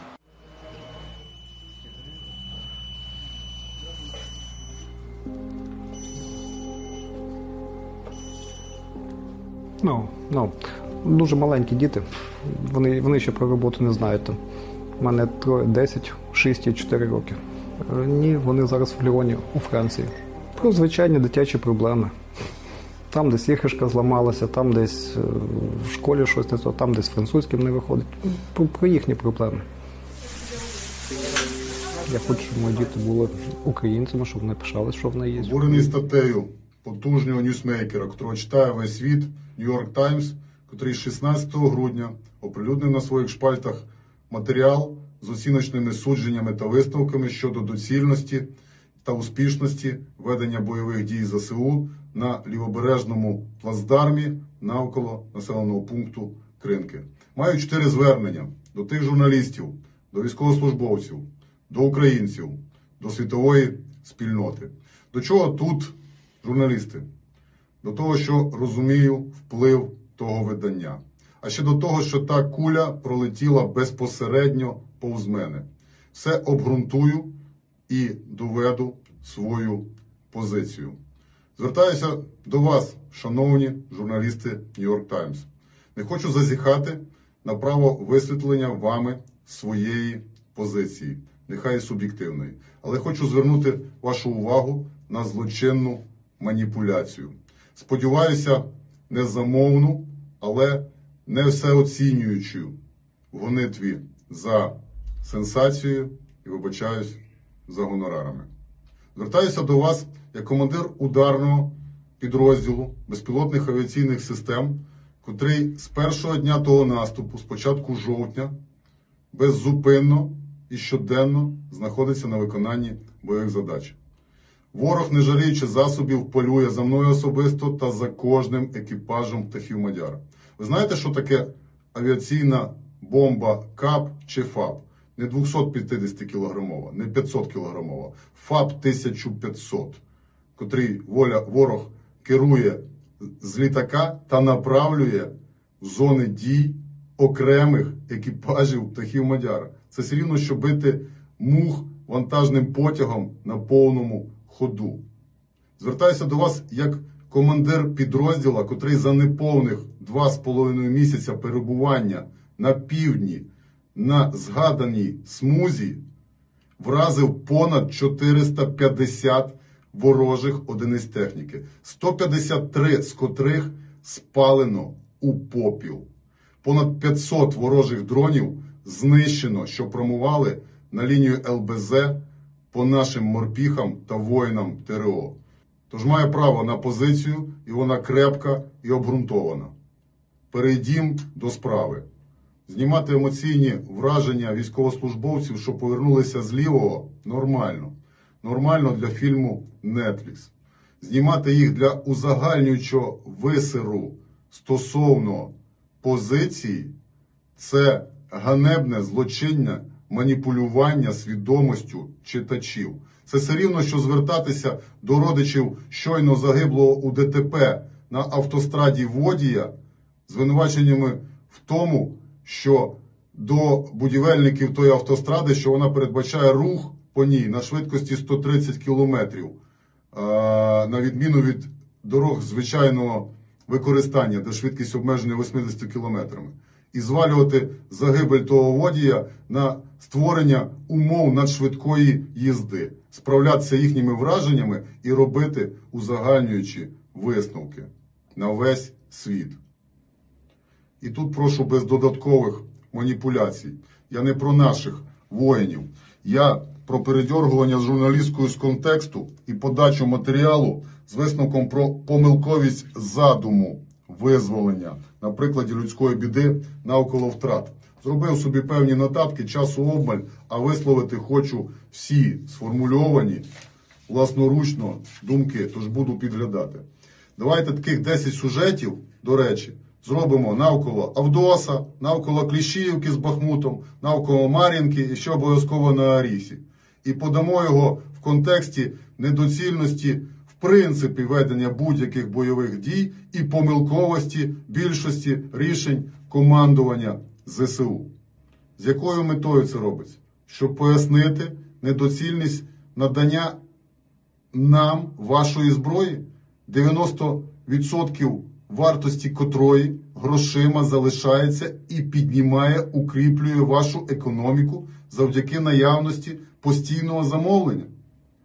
Чого ви не коментуєте про невидані втрати, додатково кинутий на маленький клаптик землі, на котрій бункерний дідо сказав про відсутність втрат окремої 104-ї повітряно-десантної дивізії? Цілої дивізії на той маленький плацдармик, як кажуть речники ворога. Що вони казати про декласовану 810-ту бригаду морпіхів, котра оросила тут своєю кров'ю сотні гектарів землі.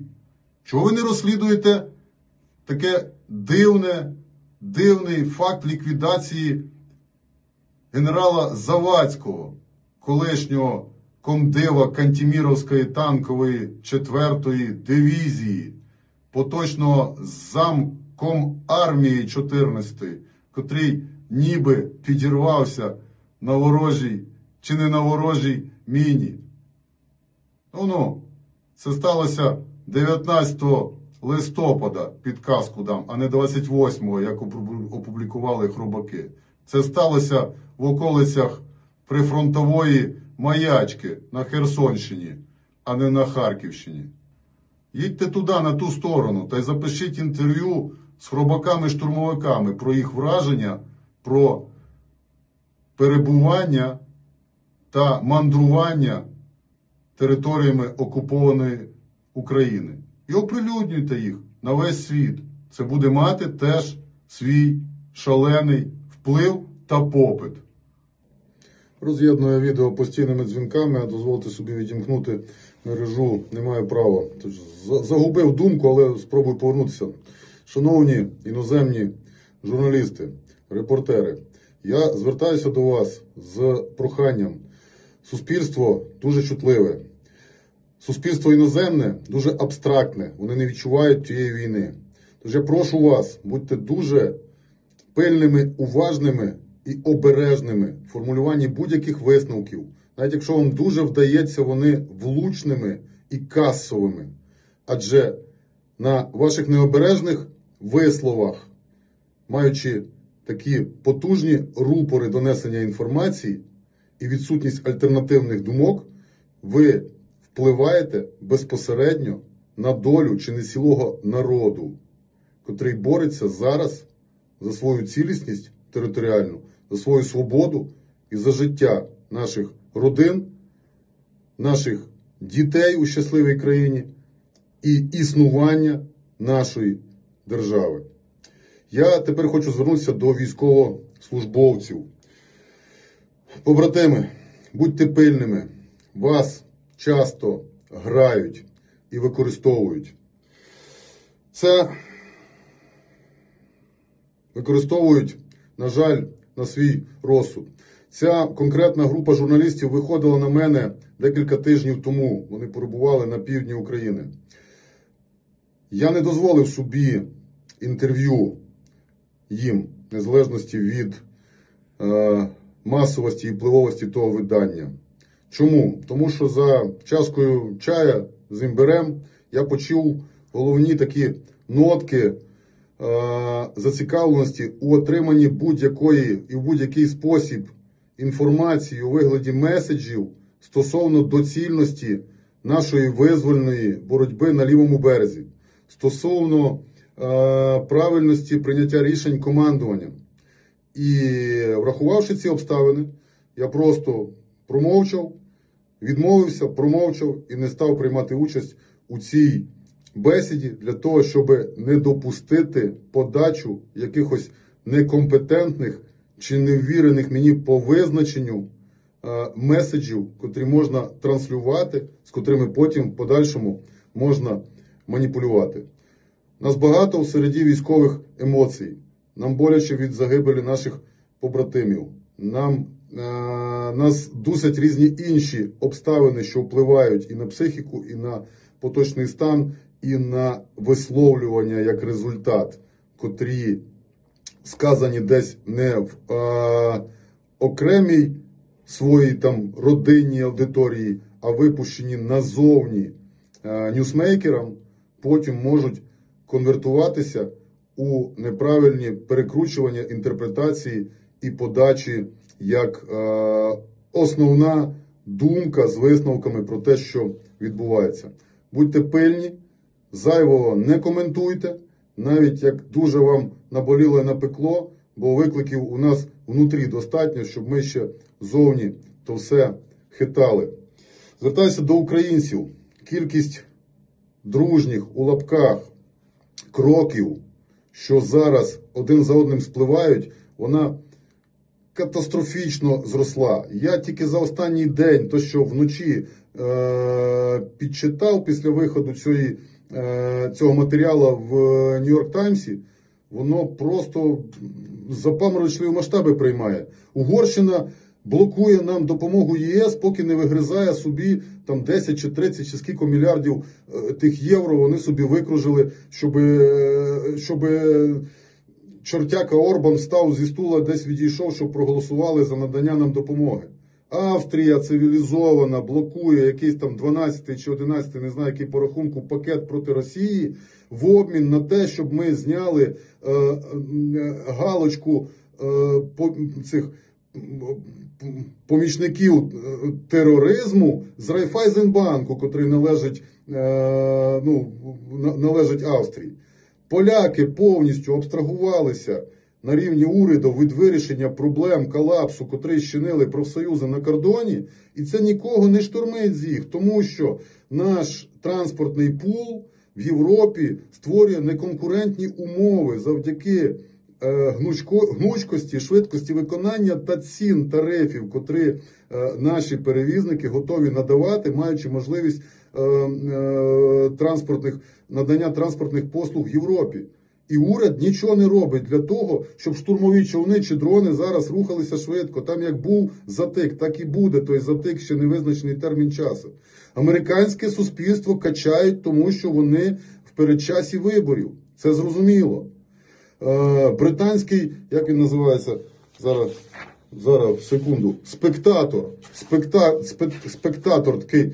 Е, впливовий е, ресурс, не знаю, чи він друкований, чи він в інтернеті, він заявляє наратив, що Україна знімається з порядку денного. Це цитата. І заявляє, що підтримка України зброєю з Заходу лише наближає її кінець. Наш з вами кінець стверджує британський спектрат, спектатор. Наближається завдяки тому, що Захід дає нам зброю, і тих висерів тисячі не висерів, а формування думок. Навчіться чути і не вестися на ті провокативні е, вкиди, котрими у нас повниться і внутрішнє середовище. Тут ще купа дискусій нам відбувається і доведеться пережити, щоб е, дослухатися ще от тих західних повідомлень, котрими вони фактично.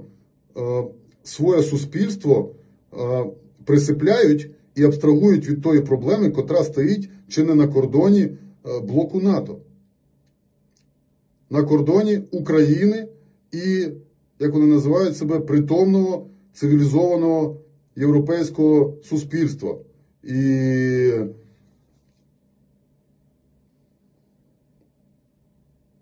І це все дуже недобре.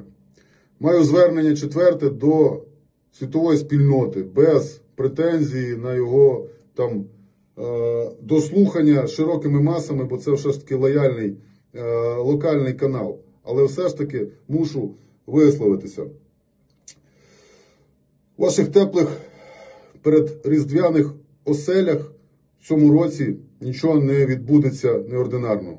У вас будуть гарні сімейні затишні вечері, подарунки, ковзани, лижі, підрахунок бонусів за рік проробленої роботи. І все далі по стабільній е, різдвяно-новорічній програмі. Але прошу, пам'ятайте, що коли якусь місцевість розбирає ураган чи цунамі, то результатом цих дій є провокація підземними поштовхами в тисячах кілометрів від місця скоєння того лиха. Нема тої проблеми такого масштабу, котру зараз створив наш вороже налаштований сусід, котра не докатиться відголосками до вас, тих, хто називає себе цивілізованим притомним світом, а при тому е, діє з одної сторони, виключно в рамках вирішення власних, вибачте, шкурняків фінансових і геополітичних інтересів, а з другої сторони, абстрагуючись від того, що відбувається, нагадаю, практично у географічному центрі Європи. І до вас всього декілька хвилин як досвід доказав, час підльоту всього того лайна, котре сьогодні летить на територію України, практично в кожне її місто. Лише час дольоту від одної хвилини до п'яти найдальші точки. Вибачте за мої метафоричні порівняння. Тепер хочу сказати декілька слів до всіх. Ми воюватимемо до кінця. Навіть якщо від нас відвернуться всі, ми перейдемо в партизанщину і притул до Карпат будемо вести підривну, диверсійну і всі інші види знищувальної ворога діяльності до стільки, скільки у нас вистачить сил, і до останнього патріота України, котрий зголоситься нам допомагати. А ви далі розважайтеся і ведіться на різні інформаційні вкиди. Доповідь закінчив. Командир ротно-тактичної групи птахів Мадяра 59-ї ОМПБР стыдно ЗСУ. быть, потому что ничего не меняется на другом, на другом руке войну. А, Видите, не видите? но вы смотрите, потому что придет поверх 120 людей, военных с фронта. Что будет? Я не завидую ни участковому, ни кому-то из вас, у кого... если- Стрелять будет нужно, стрелять будет. я, не, я не угрожаю, я говорю, что это психический... Ну, в курсі. Психический микс Готові нехороший. в центрі все Да. роблять. А, а вот что, А на що стоїте гімн слухаєте? А на що ви минуту, минуту віддаєте пам'ять? Ні, а на що ви ті речі робите? Дровами, діти безкоштовно харчуються, діти ходять, ну теж робимо. Ми працюємо, ви діти ходили у різні... Ви маски шоу тут робите, Анна що? Іванівна, куди були діти? Робите маски шоу. Так, У Словакії були, Потому что если я ловлю не устанавливаю э, шанс рою березников, мне надо самому ка- кашторис было робить и все. А э, той в Керецках без кашториса и так далее. Ми вимагаємо гроші та платимо, так як ви самі кажете, що ви за свої Не гроші. надо, Айну. Это есть просто система отстегивания, это и все. Добре, що? Да. Що хочете? Поясніть, що треба зробити? Хочу, чтобы э, пи- поменяли э, ватность свою на мировоззрение такое, которое есть в державе вашей Украины. Бо я Беларусь защищаю вашу Украину. Українець уже. Да, украинец, правильно. И я не прятался, и никто из вас, кто э, мает даже льготы, э, может запросто взять и пойти служить между собой військовые. У нас такая жизнь зашкая, мы переписываемся и так далее. Конечно, вся эта информация, она доходит до військовых. И поверьте, гнев там, вот там они живут э, совершенно, вот там даже может человек, который на передовой в окопе сидит, меньше пострадать, чем тот, который повар, есть и варит, к нему прилеты мои чаще. Бо не стреляют сейчас с автомата э, враг с врагом, с враг, врагом, айну. Поэтому возьмите совесть, мораль и вы- вы- вынесите в эту громаду. А не создавайте вот такие концерты. Айну. И к войсковым. Мы еще войну не выиграли. Не выиграли войну. На другом реке войны, когда э, э, вы благодаря, за, э, получается, вы бюджетники, получаете заработную плату благодаря нам. Не будет нам, вас не будет там получать чего. Да, возможно, рублями кто-то ждет, пока будут получать э, заработную плату. Ай, я думаю, что работа головы громады за премии, это пойти решить с головой громады и так далее, что у нас есть 20 человек, и будьте добры, наши от. Айну, да, купите нам хотя бы э, квадрокоптер, там, ночное видение и так далее. Это, ра- вот это и есть работа за премию. Идете в своей той, э, закрытой, ну, не- не- даже не депутаты, потому что у вас, э, я вот нашему одному депутату говорил, что вы даже не УПЖЗ, вы организованы Finlandia, Finlandia, sinne taas matkalla oli Iivana. Kun Molotoffi lupasi on kaikki harosi, huomenna jo Helsingissä syödään marosi. Hänjet Molotov, hänjet Molotov, valehtelit enemmän kuin itse Bobrikov.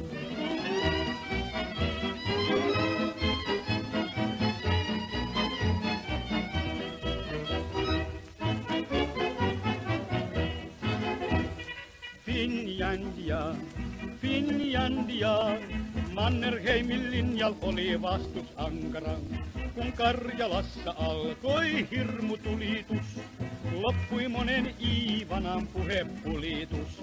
Niet molotov, niet molotov, valehtelin enemmän kuin itse Bobrikov.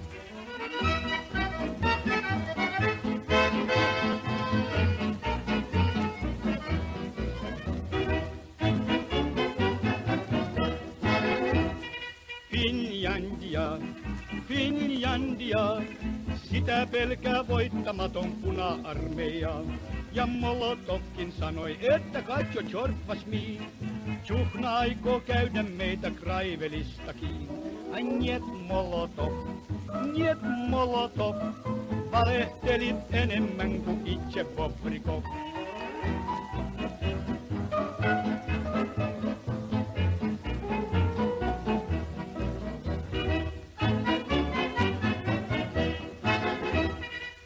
Uralintaan, Uralintaan, siellä on Molotovin torpammaa. Sinne pääsee Stalinit ja muutkin huijarit, politrukit, komissaarit ja petruskoijarit. Ai Niet Molotov, niet Molotov, valehtelit enemmän kuin itse Bobrikov.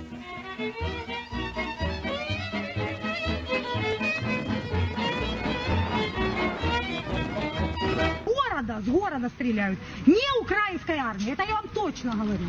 Здесь стреляют свои, свои ДНРовцы стреляют по частному Здесь стреляют ДНРовцы специально по частному сектору и разрушают дома. Для картинки российского телевидения. Вот, вот, вот это вот обязательно скажите. Для картинки, чтобы показать, что украинская армия здесь рушит. Украинская ничего здесь еще не порушит. Всем привет! Я Луганчанка, коренной житель города Краснодон. Так вот, я хочу немножечко рассказать то, что происходило у нас в 2014-2015 году в городе. У нас массово пропадали люди. У нас отжимали здания, отжимали машины, квартиры, дома. Людей находили бесконечности в посадках. Очень много было убитых. Военные переехали троллейбус танком, там были погибшие три человека. И очень много такого беспредела происходило. Было страшное очень убийство в пиццерии на автовокзале, где двух официанток и повара изнасиловали и убили на 8 марта. Так вот, людей, которые пропали еще тогда, в 2014 году, до сих пор не могут найти. О них нету никаких известий. Жители оккупированной территории, наверное, сейчас думают, о, это бендеровцы, это нацисты, это батальон Торнадо, Айдар и Правый сектор, а может быть даже и Азов. Так нет, ребятушки. В 2014 году наша армия Украины так и не дошла до Краснодона. И тут же напрашивается вопрос, кто виновник всего, что происходило в 2014-2015 году и потом 8 лет на Донбассе. Кто в Краснодоне творил эти ужасы? В городе, где не было и ноги нашей армии Украины. Спасибо танкистам 53-й бригады за то, что нас ебашат. Пидорасов. Нельзя нападать на суверенное государство, нельзя людей убивать. Мы были в Украине, и мы смотрели в глаза этим людям, понимаешь? То есть это люди, за которых мы отвечаем как будто. То есть это люди, которых мы видели, там офигенные люди. Мы были в Киеве, мы были в Харькове, мы были в Украине, мы видели, что такое Украина. Какие-то войны для меня это войны из какого-то информационного там, ну, Из новостей. из новостей, да. Это войны, которые я, я, там не была, я этого не видела. Ну, ну, такое. А здесь это очень личная история. Еще когда Ельцин был жив, мы с ним как-то обсуждали тему преемника. И я ему говорю тогда, да, я уже тогда не был преемником, я вначале был, а потом, поэтому мне было объективно легко разговаривать. Я, ему нужны были какие-то очень простые советы. Поскольку он болел, там плохо, плохо уже там соображал, я ему говорю, Борис Павлович, выбирайте преемника по росту. Он говорит, почему? Я говорю, ну, знаете, маленькие мужики, они там, не все, но часто бывают злобные, закомплексованные, там, обиженные на всю жизнь. Вам это не понять, Борис Николаевич, вы же большой. Выбирайте по росту. Выбрал Путина с Медведевым. Не, смешно, смешно, но это правда. Вот, смотри, все узурпаторы и все жестокие тираны были маленькие. Иван Грозный, Сталин, Ленин. Маленькие.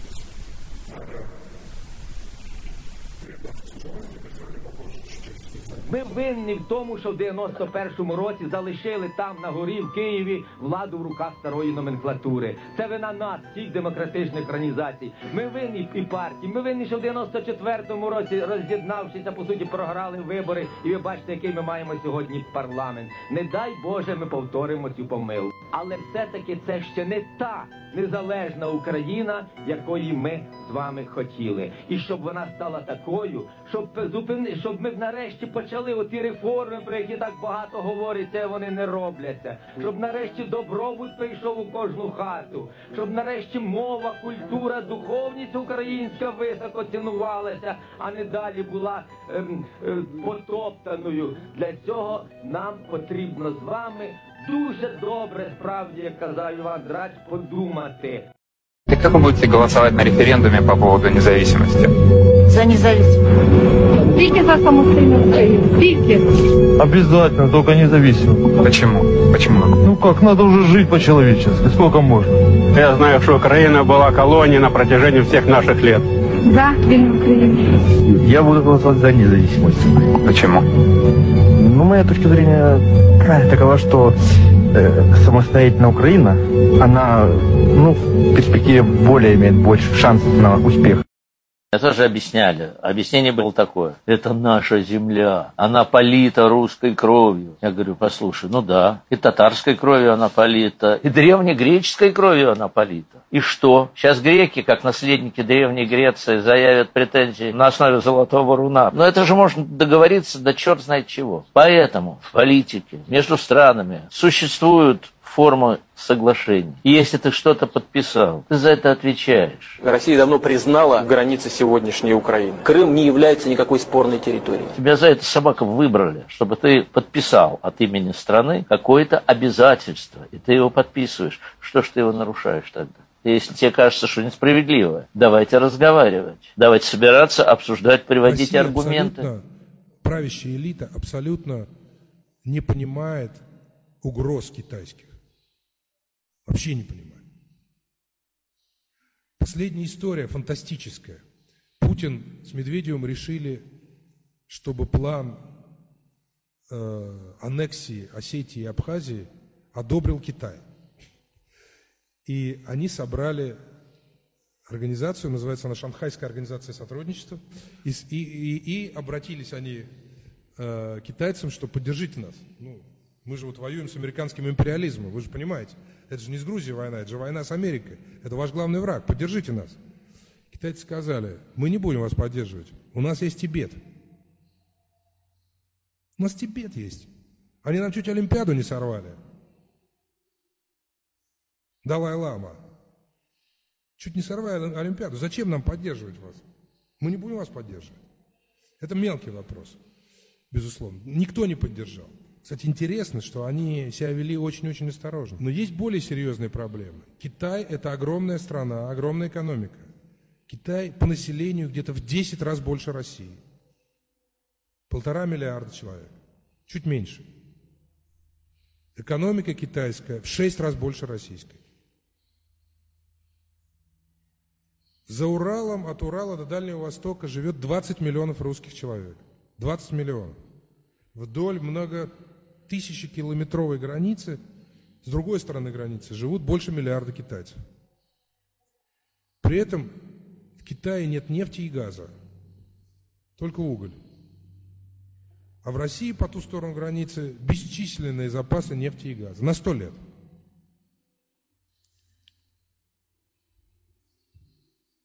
Несмотря на мирную и тихую политику, которую проводит Китай, если не считать Тайваня, конечно, да, несмотря на это, они вынуждены будут как-то эти ресурсы российские к себе при... притягивать. Путин их сейчас не пускает. Не пускает. Он им запрещает участвовать в приватизации, он против того, чтобы строили нефтепровод из России в Китай, против. Но они окажутся в безвыходной ситуации, в конце концов. И в конце концов, они просто это займут. Им даже стрелять не надо, они могут туда прийти. Пешком. Там же никто не живет. И никто не охраняет границу. Вот если вы посмотрите на военную доктрину, Одно из достижений Путина, кстати, по поводу Китая, в кавычках, по отношению к Китаю, следующее. Первое. Мы торгуем с Китаем оружием. Мы продаем Китаю оружие на 3 миллиарда долларов каждый год. Это крупнейший покупатель русского оружия. Китай. Подводные лодки, это самолеты, это системы ПВО. Второе. Путин отдал Китаю часть территорий. Об этом мало на Западе знают, но он отдал. Он отдал Большой Уссурийский остров. Это остров, находящийся на территории города Хабаровска прямо. Это город Хабаровск. Сейчас китайцы строят там город с населением на этом острове 2 миллиона человек. На всякий случай население Хабаровского края миллион. Они прямо в городе строят китайский город свой. Он подписал с ними договор о демилитаризации границы. Мы должны убрать все свои воинские части из 200-километровой зоны. Китайцы тоже. Но проблема в том, что когда русские убирают свои войска из 200-километровой зоны, дальше тундра. Нет никого. Китайцы убрали 200 километров, им все равно, они же там везде живут. А у нас никто не живет. Поэтому, по сути, Россия полностью открыла границу. Теперь, если вы посмотрите на военную доктрину российскую, это же классика. По поводу Дальнего Востока сказано, что мы должны от, уметь отражать десантные операции. То есть наши генералы, советские, совковые генералы, думают, что на Дальний Восток высадится десант. Американский, по-видимому. Или японский. Потому что зачем китайцам десантники? Им не нужны десантники, они пешком могут прийти. Тем не менее, в военной доктрине ничего не сказано, как мы будем защищать эту территорию. Теперь, поскольку напряженность у нас с Грузией, с Украиной, с Прибалтикой, с Западом, все силы Путин и Медведев будут тратить на борьбу с Западом. Таким образом, направление главного удара абсолютно неправильная. Главная угроза России – Китай. И не потому, что они агрессивные, а потому, что им нефть и газ нужны. Они им нужны, это жизненно важная вещь. И когда будет вопрос стоять, либо китайская цивилизация выживет, забрав Сибирь, либо она умрет, я думаю, что для китайцев этот вопрос разрешаться будет достаточно очевидным образом. Таким образом, Китай это серьезно. Теперь последнее, это исламский фактор. На словах, на словах Путин вроде как понимает угрозу фундаментализма исламского. Но на деле он,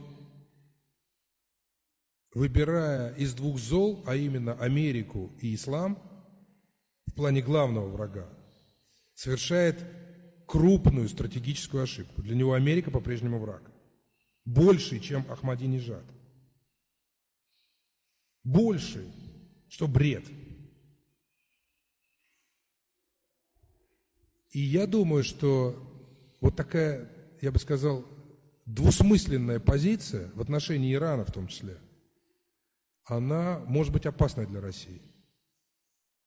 Может быть опасной, потому что Америка далеко, и я думаю, вряд ли у Ахмадинежада хватит сил создать какую-то баллистическую ракету, которая бы долетела до Нью-Йорка. Это вряд ли. А вот до России как раз ракеты могут легко достать. Последняя история по поводу Америки, опять-таки. Я этим всем американофобам задаю вопрос. Приведите пример, когда Америка воевала бы с Россией.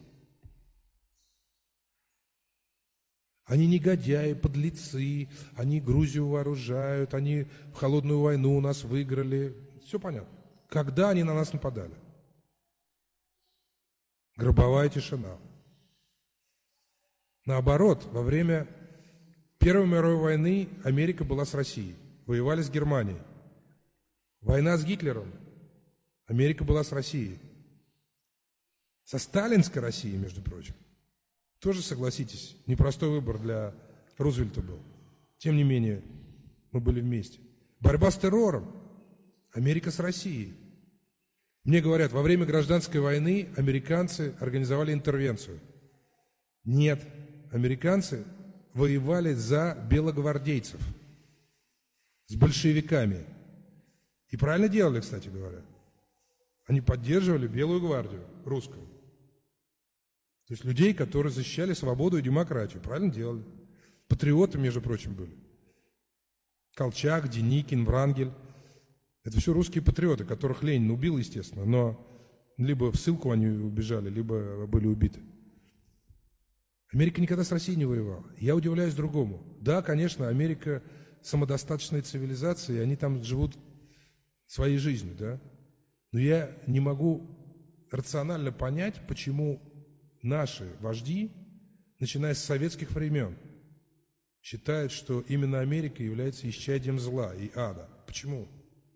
Мне кажется, что здесь очень много от физиологии, и тут, тут много таких комплексов, знаете. Вот э, у советского человека по отношению к Америке очень сложные чувства. Это зависть, это ревность, это ненависть и восхищение. И вот сложная комбинация. Знаете, так бывает. И вот эти сложные чувства переполняют, видимо, советских людей и абсолютно помутняют их рассудок, делают их нерациональными. Вторая версия, что они точно знают, что Америка не враг, но создают этот образ для того, чтобы консолидировать нацию. Первые на четыре года. Если пригодишься народу своему, будешь еще четыре года. Больше нельзя. Ты начнешь нас угнетать. Сам этого, может быть, не желая. Власть перестанет быть обслугой, а станет властью. Обязательно. Весь мир отверг этот соблазн. Дай себя сменить на другого человека. Пусть он будет хуже. Он принесет главное – уверенность во власти народа, состоящего из мыслящих существ. Народ убедить легко. Каждого из нас убедить сложно. Смена власти – желание каждого из нас. Для того, чтобы над всем выше Библии, выше религии, выше любви, выше здоров'я, выше жизни була эта книга Конституція. Люди добрі, я знаєте, от зараз їду вже темно, їду. І мене побудило сказати такі слова. Я вам скажу, я не знаю, що б я без вас робив. От просто, що б ми без вас робили. От просто не знаю. Дивіться, от просто розкажу таку прості речі. Сьогодні приходить цей квадроцикл, вже заплачене все, потрібно заплатити. Тут раз дзвінок, потрібно там масло, те вказується злити, а те купити, а те перелити. Воно стоїть там півтори тисячі. Тут бензина в нас нормального немає. Треба хороший бензин. І от на все це треба такі от дрібниці, все це треба от такі кошти, так? І от я просто думаю, от моя зарплата вже немає її. І я думаю, що б я робив, аби от не от ви не допомогли. От що б мені робити?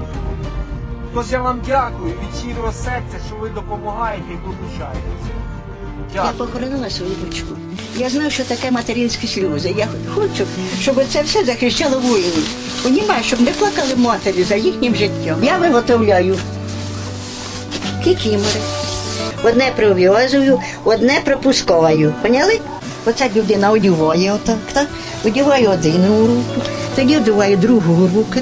Це одівається на голову. На шоломі зав'язується, отак, понятно? І, пожалуйста. Бачите? Людина захищена. Оця тканина, якщо налити на її воду, вона двоє суток не пропускає.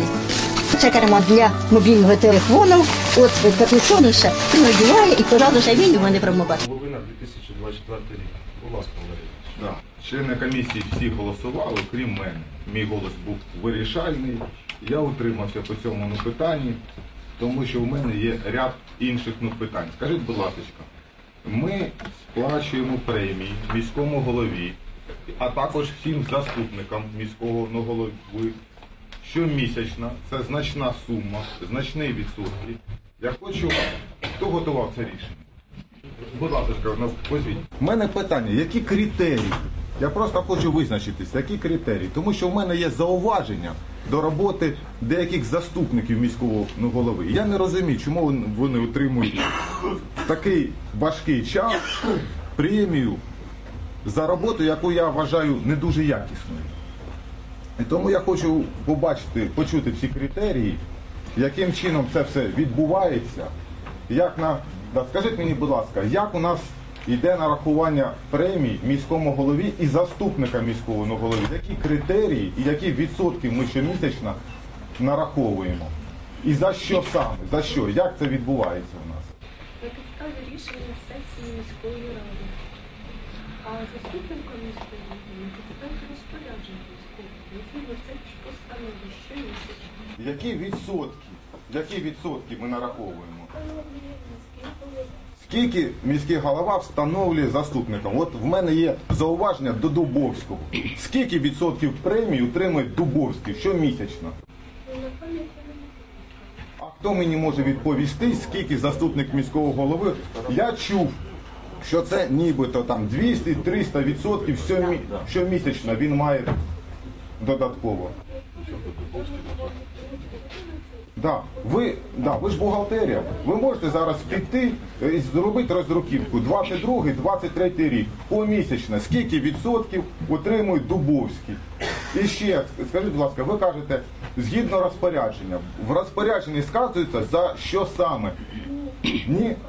А як? Ну як? Я просто, я просто думав, що якщо ми преміюємо, то ну, є, за- є за що. Це заохочення як би, додаткове, це не заробітна плата. Тобто, тобто ми повинні розуміти, за що людина отримує кошти.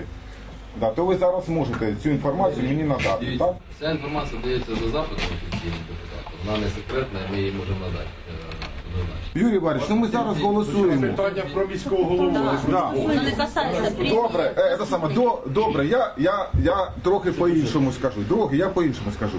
Значить, е, преміювання заступника міського ну, голови так, вирішує міський голова.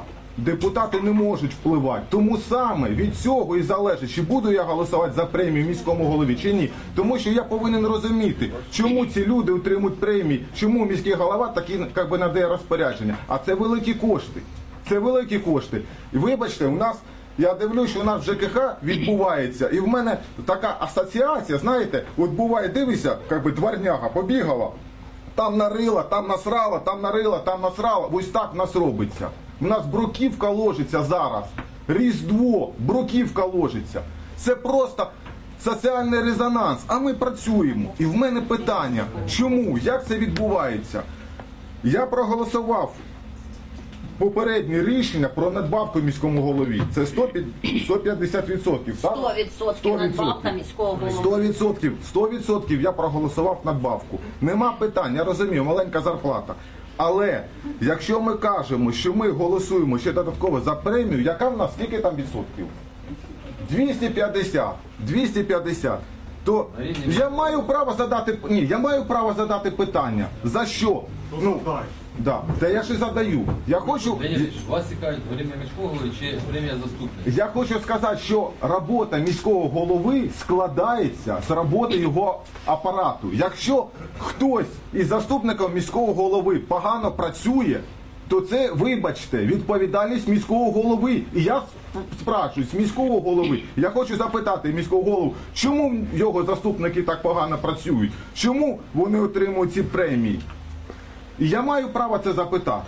Я ж не кажу, що якщо б ми, вибачте, якщо б ми голосували щомісячно, Я, на жаль, в обговоренні даного проекту рішення, на жаль, не маю права е, брати участь в обговоренні.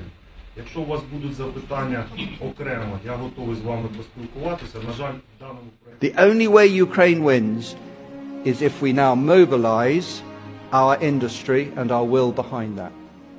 And do not tell me it's unaffordable because you represent an economy of 15 trillion euros a year and I can feed the Ukrainian military on about 75 billion uh, eu- euros a year for two or three years and I can make them win. This is not about affordability. This is about choice and competence. And isn't it a bargain if we can defeat Russia's objections to you on a war in Ukraine where you only spend money, you do not spend your children? Bargain of the century. Успех Украины на европейском пути – это, конечно, катастрофа для Путина, и это шанс для свободной России, собственно, повторить этот самый украинский путь. Хочет создать марионеточное государство, э, которое называют Новороссией. Эм, Вот сейчас пока плацдарм занят, это Луганск и Донецк. Дальше вторая задача – это попытаться прорваться, собственно, к Крыму. Для этого, собственно, они готовятся к штурму Мариуполя. И они Новоазовск как раз захватили на днях. Кроме того, им еще нужно Херсон и э, Запорожье, там, я думаю, будут большие проблемы. Никакие санкции войну остановить не могут. Вот Ходорковский заговорил о А, а вот, а вот народ, вышедший на улицы, может остановить войну. А выход из тупика Путину можете предложить? Времени, правда, мало. Выход из, из тупика Путину предложить очень просто. Вывести все войска, сесть с Порошенко за стол переговоров и договориться о мире. О мире, сотрудничестве и партнерстве. Вот, собственно, какой выход из тупика. Я за то, чтобы прекратить воевать с соседями, я за то, чтобы заключить мир с Украиной, перестать угрожать Казахстану, не трогать даже Лукашенко, чтобы э, вокруг нас был мир и покой, чтобы мы занимались школами, больницами, дорогами, пенсионерами, чтобы мы занимались наукой, культурой и образованием. Я за это. Это пятая колонна сейчас называется. Зовут меня Химченко Владимир Николаевич. Я живу в Донецкой Народной Республике. Я не страдаю русофобией. Однако после 9 лет унизительного и издевательского отношения поневоле задумываюсь, а так ли хорош русский мир на самом деле? Этому ужасу просто не видно конца. Русский мир убивает мирное гражданское население Донбасса на местах своим равнодушием и безразличием. Русский мир на Донбассе на местах войдет в историю, как нечто, вновь породившее со времен Великой Отечественной войны моральный террор против мирного гражданского населения. Все это очень похоже на действия, направленные на геноцид мирного гражданского населения. Однако могу сказать, положа руку на сердце, это при Украине мы жили и были людьми. У нас были права и свободы, о которых мы даже не задумывались. Так было до лета 2014 года. С появлением русского мира на Донбассе на местах нам просто приходится выживать. Мы вынуждены выживать на своей земле и бороться, в том числе, с русским миром за жизнь. Бесчеловечное отношение к простым людям нам не забыть уже никогда. Воюй с Украиной, мальчик, убери с автомата руки. Президент твой совсем не мачо, а трусливая злая сука. Твоя жизнь ничего не стоит, в государстве воров и зомби. Смерть найдешь в украинском поле. Ты расист, а они герои. Те, кто вышел на бой с Ордою, кто не встал перед злом на колени, украинцы стоят за волю, вы за рабство свое, олени. Бумеранг прилетит обратно Кто мечтал о войне, получит. Жаль история подлых, ватных дураков. Я хочу сказати простими словами про те, що турбує мене вечорами, про те, як в думках я малюю картину, якою я бачу мою Україну. В моїй Україні ніхто не стріляє, ніхто не калічить, ніхто не вбиває. В моїй Україні ніхто не воює, своє і чуже життя кожен цінує. Моєї країни чудові сусіди запрошують в гості, і я до них їду. Сусіди і самі в нас часто бувають. Не брешуть, не крадуть, ніде не блукають. В моїй Україні чесна влада. Про неї в народі складають балади. Працює і працює зранку до ночі, щоб людям відкрито дивитись у очі. В моїй Україні не плюють на підлогу, отримують і надають допомогу. І молодь моя не п'є і не курить, займається спортом, співати так любить. В моїй Україні чемні дівчата. Я народилась коло моря, пощастило. Я пахну сонцем та солоною водою. І якось днем я чітко зрозуміла, що море розлилося і стало мною. І як далеко би від нього не тікала, куди б не довелось мені летіти. Воно всередині, воно мене заляло, живе і продовжує за звичкою шуміти. Ось бачиш, проплила ставритки зграя. Маленький крабик збудував у мені дім. А вздовж долоні камбала хитає мушлі на дні кривим хвостом своїм. І як би сильно я його не виливала, не засипала тоннами землі.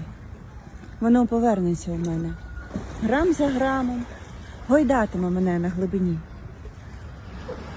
Я народилась коло моря, пощастило. Я пахну сонцем, водоростями, сіллю. Як добре, що нарешті зрозуміла. Я є Одеса. Добра. Від Москви нам не треба навіть автокефалію приймати, якби вона нам їх зараз нам її давала. Чому? Тому.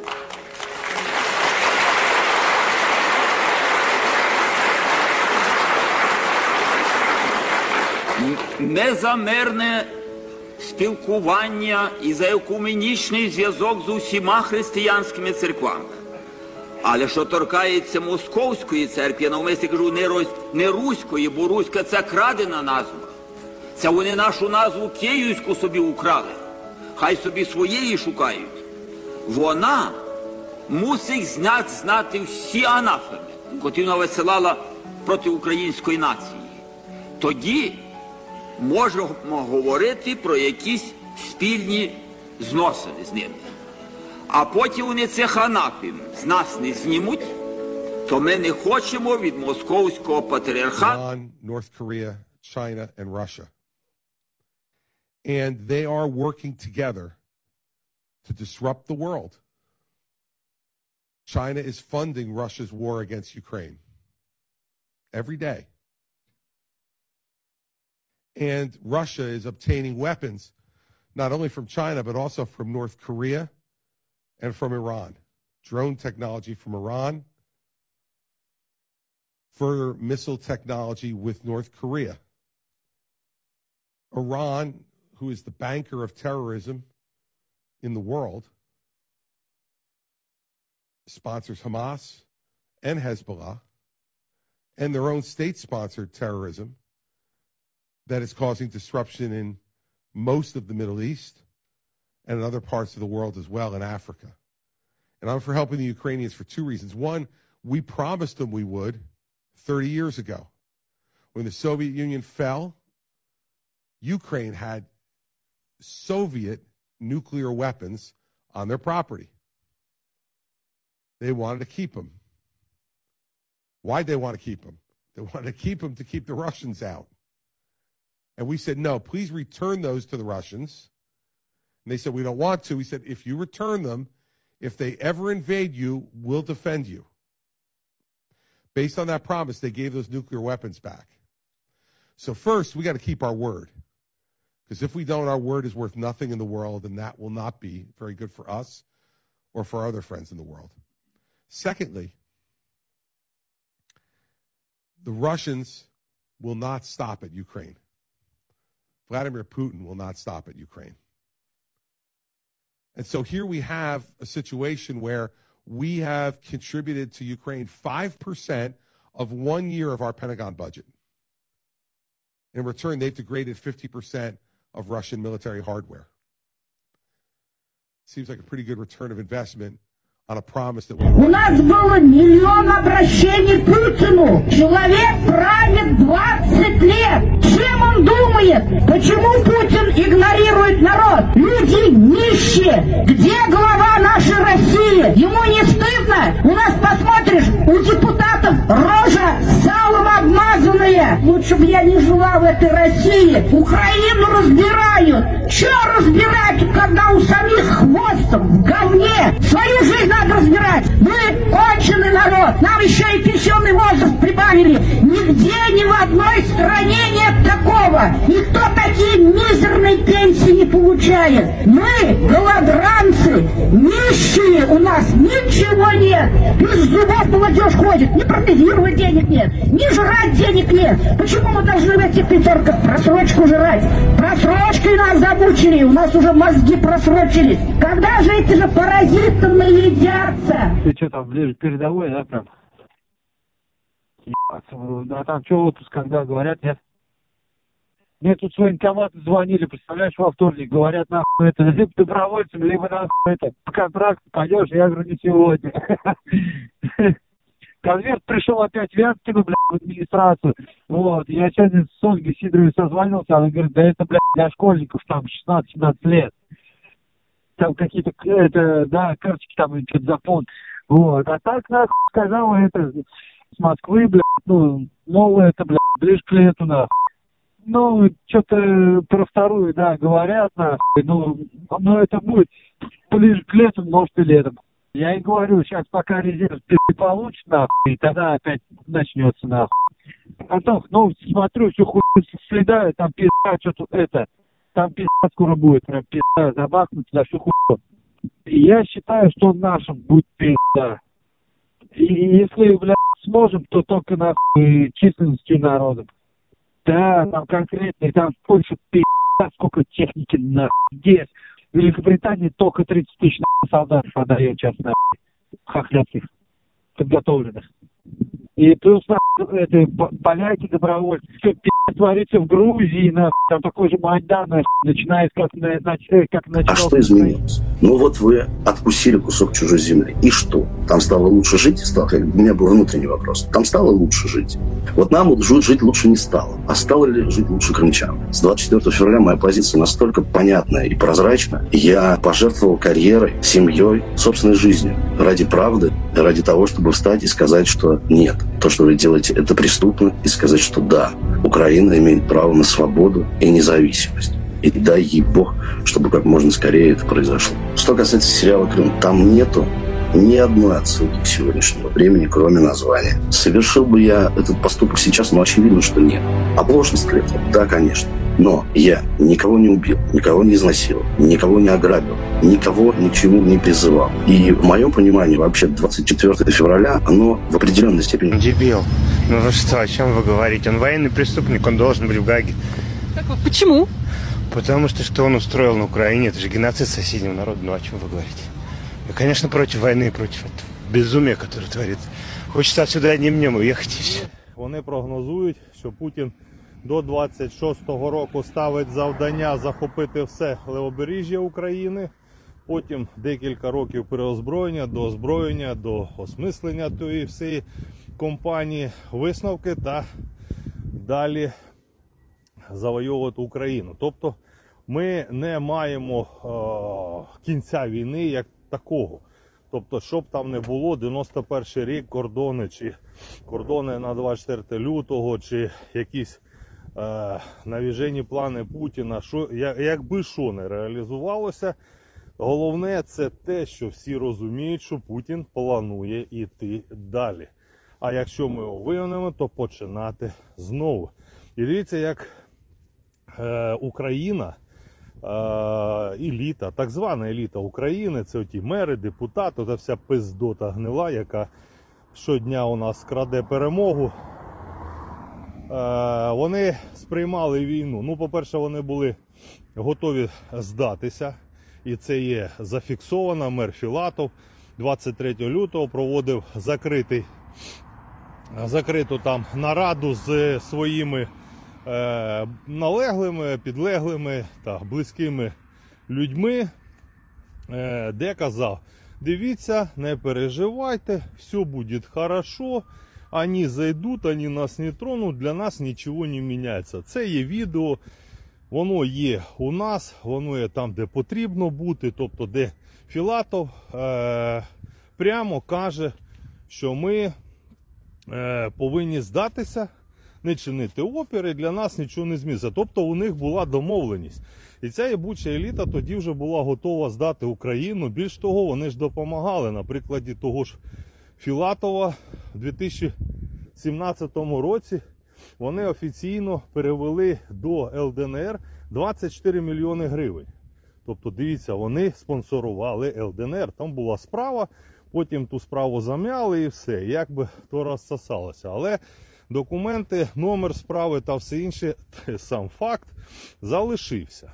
Тому такі дії такої влади. Вони ж е, документуються також е, працевлаштування Чорнобука.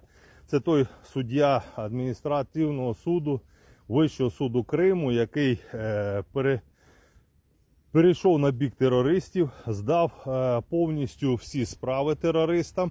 Більш того, під його керівництвом всі судді, всі суди Криму прийняли е, присягу терористів. Є його публічні заяви, його потім там СБУ е, прихопило трошки, ну відпустили, і він у Філатова працює в АНД районі воєнкомом. Тобто, от такі угруповання, як ОПГ Корбана Філатова, які тримають, будемо так кажуть, прямий зв'язок з ФСБ та були готові здавати Україну, вони ж нікуди не ділися. І оця вся еліта, вона розмірковувала як. Ну, прийде Путін, ми перезайдемо і все буде добре. Потім, коли народ України почав чинити опір, вони собі придумали новеньку казочку, що да, ну і хір з ним. Лохи дають гроші за кордону, інші лохи пішли в окопи. А нам що, ми будемо сидіти собі пилити бабло під броню, жодних питань, жодних проблем. Ми, мої наші близькі, там жони, бляді, ну все як положено. Там друзі, кум, куми, всі сидять, пооформлювались там собі бронь і вони сидять. А потім інтерв'ю Путіна, де він каже, ми граємо вдовгу, і вони розуміють, що щось хуйово, щось пішло не по сценарію. Гроші контролюють. Е, І народ України скоро почне контролювати гроші. У нас є проєкт. Це е, ну потім його презентую. Це повністю контроль е, використання коштів місцевими радами. Тобто вже не буде йоршиків, унітазів і всякої тої хірні. Так ось, вони дуже серйозно планували посидіти 2-3 роки, нагородити одне одного там медалями, і потім героями взяти ще раз гроші у лохів на встанов... е, відновлення України. Е, І пилити там далі гроші, тільки вже більш серйозні суми. Але пішло не так. І війна вдовго, і кордони закриті.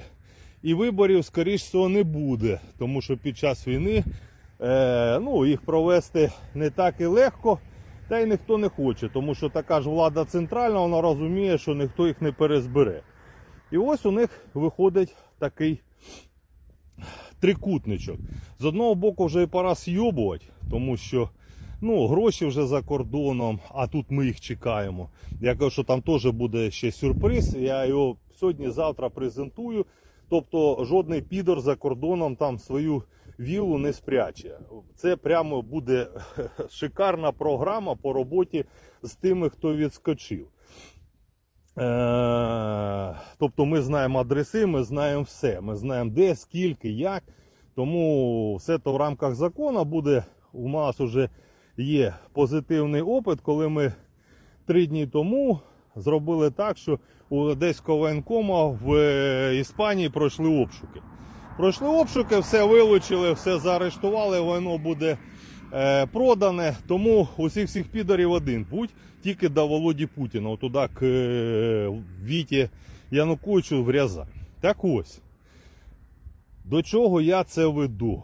Що рано чи пізно ми повинні ставити питання мобілізації цієї пиздоти. Тої пиздоти, яке пиздить гроші, нас перемогу та робить все, щоб Україна жодним чином не виграла, тому що їм невигідно, невигідно, щоб Україна вигравала. Якщо Україна виграє, то з них спитають. А якщо вона програє, нема країни, нема питань. Все, ми, ми, мені влада в біженстві. Все, виїдуть там мери, сядуть і будуть бухати далі в Відні там десь. Чи в Аліканта. Ну, то не суть. Тому о, все їм спутали плани народ України. І подалі у них буде дуже великий сюрприз щодо їхнього використання коштів. І всі їхні плани посидім, нагородім, а потім будемо е, розпилювати подалі бюджет е, відновлення України, то все не прокатить. Тому слідкуємо за об'явами. Буде дуже інтересний проєкт з військовими щодо контролю використання коштів. І цих підарів при владі взагалі, тому що вони без присмотру не можуть. Вони не мають мозоку, тому якщо бачать гроші, вони крадуть. Таке одноклітинні створіння при владі в Україні. Все, всім доброго дня. Слідкуйте, скоро буде анонсований проект. І хто захоче, може в нього підключатися, якщо ви воїн, якщо ви інвалід, якщо ви жінка загиблого чи мобілізованого воїну, то все буде для вас. Чекайте анонсу і починаємо контролювати владу на іншому Ни рівні. один здравомыслящий человек не может одобрять в наше время ракетной и атомной техники, нарушать суверенитет государств, следовательно, провоцировать конфликты военные, которые могут разразиться катастрофой для народов. И только лишь способен человек умственно неполноценный. На него надо было бы давно надеть рубашку смирительную и посадить в сумасшедший дом. Вот это было бы ему место действительно уготованное.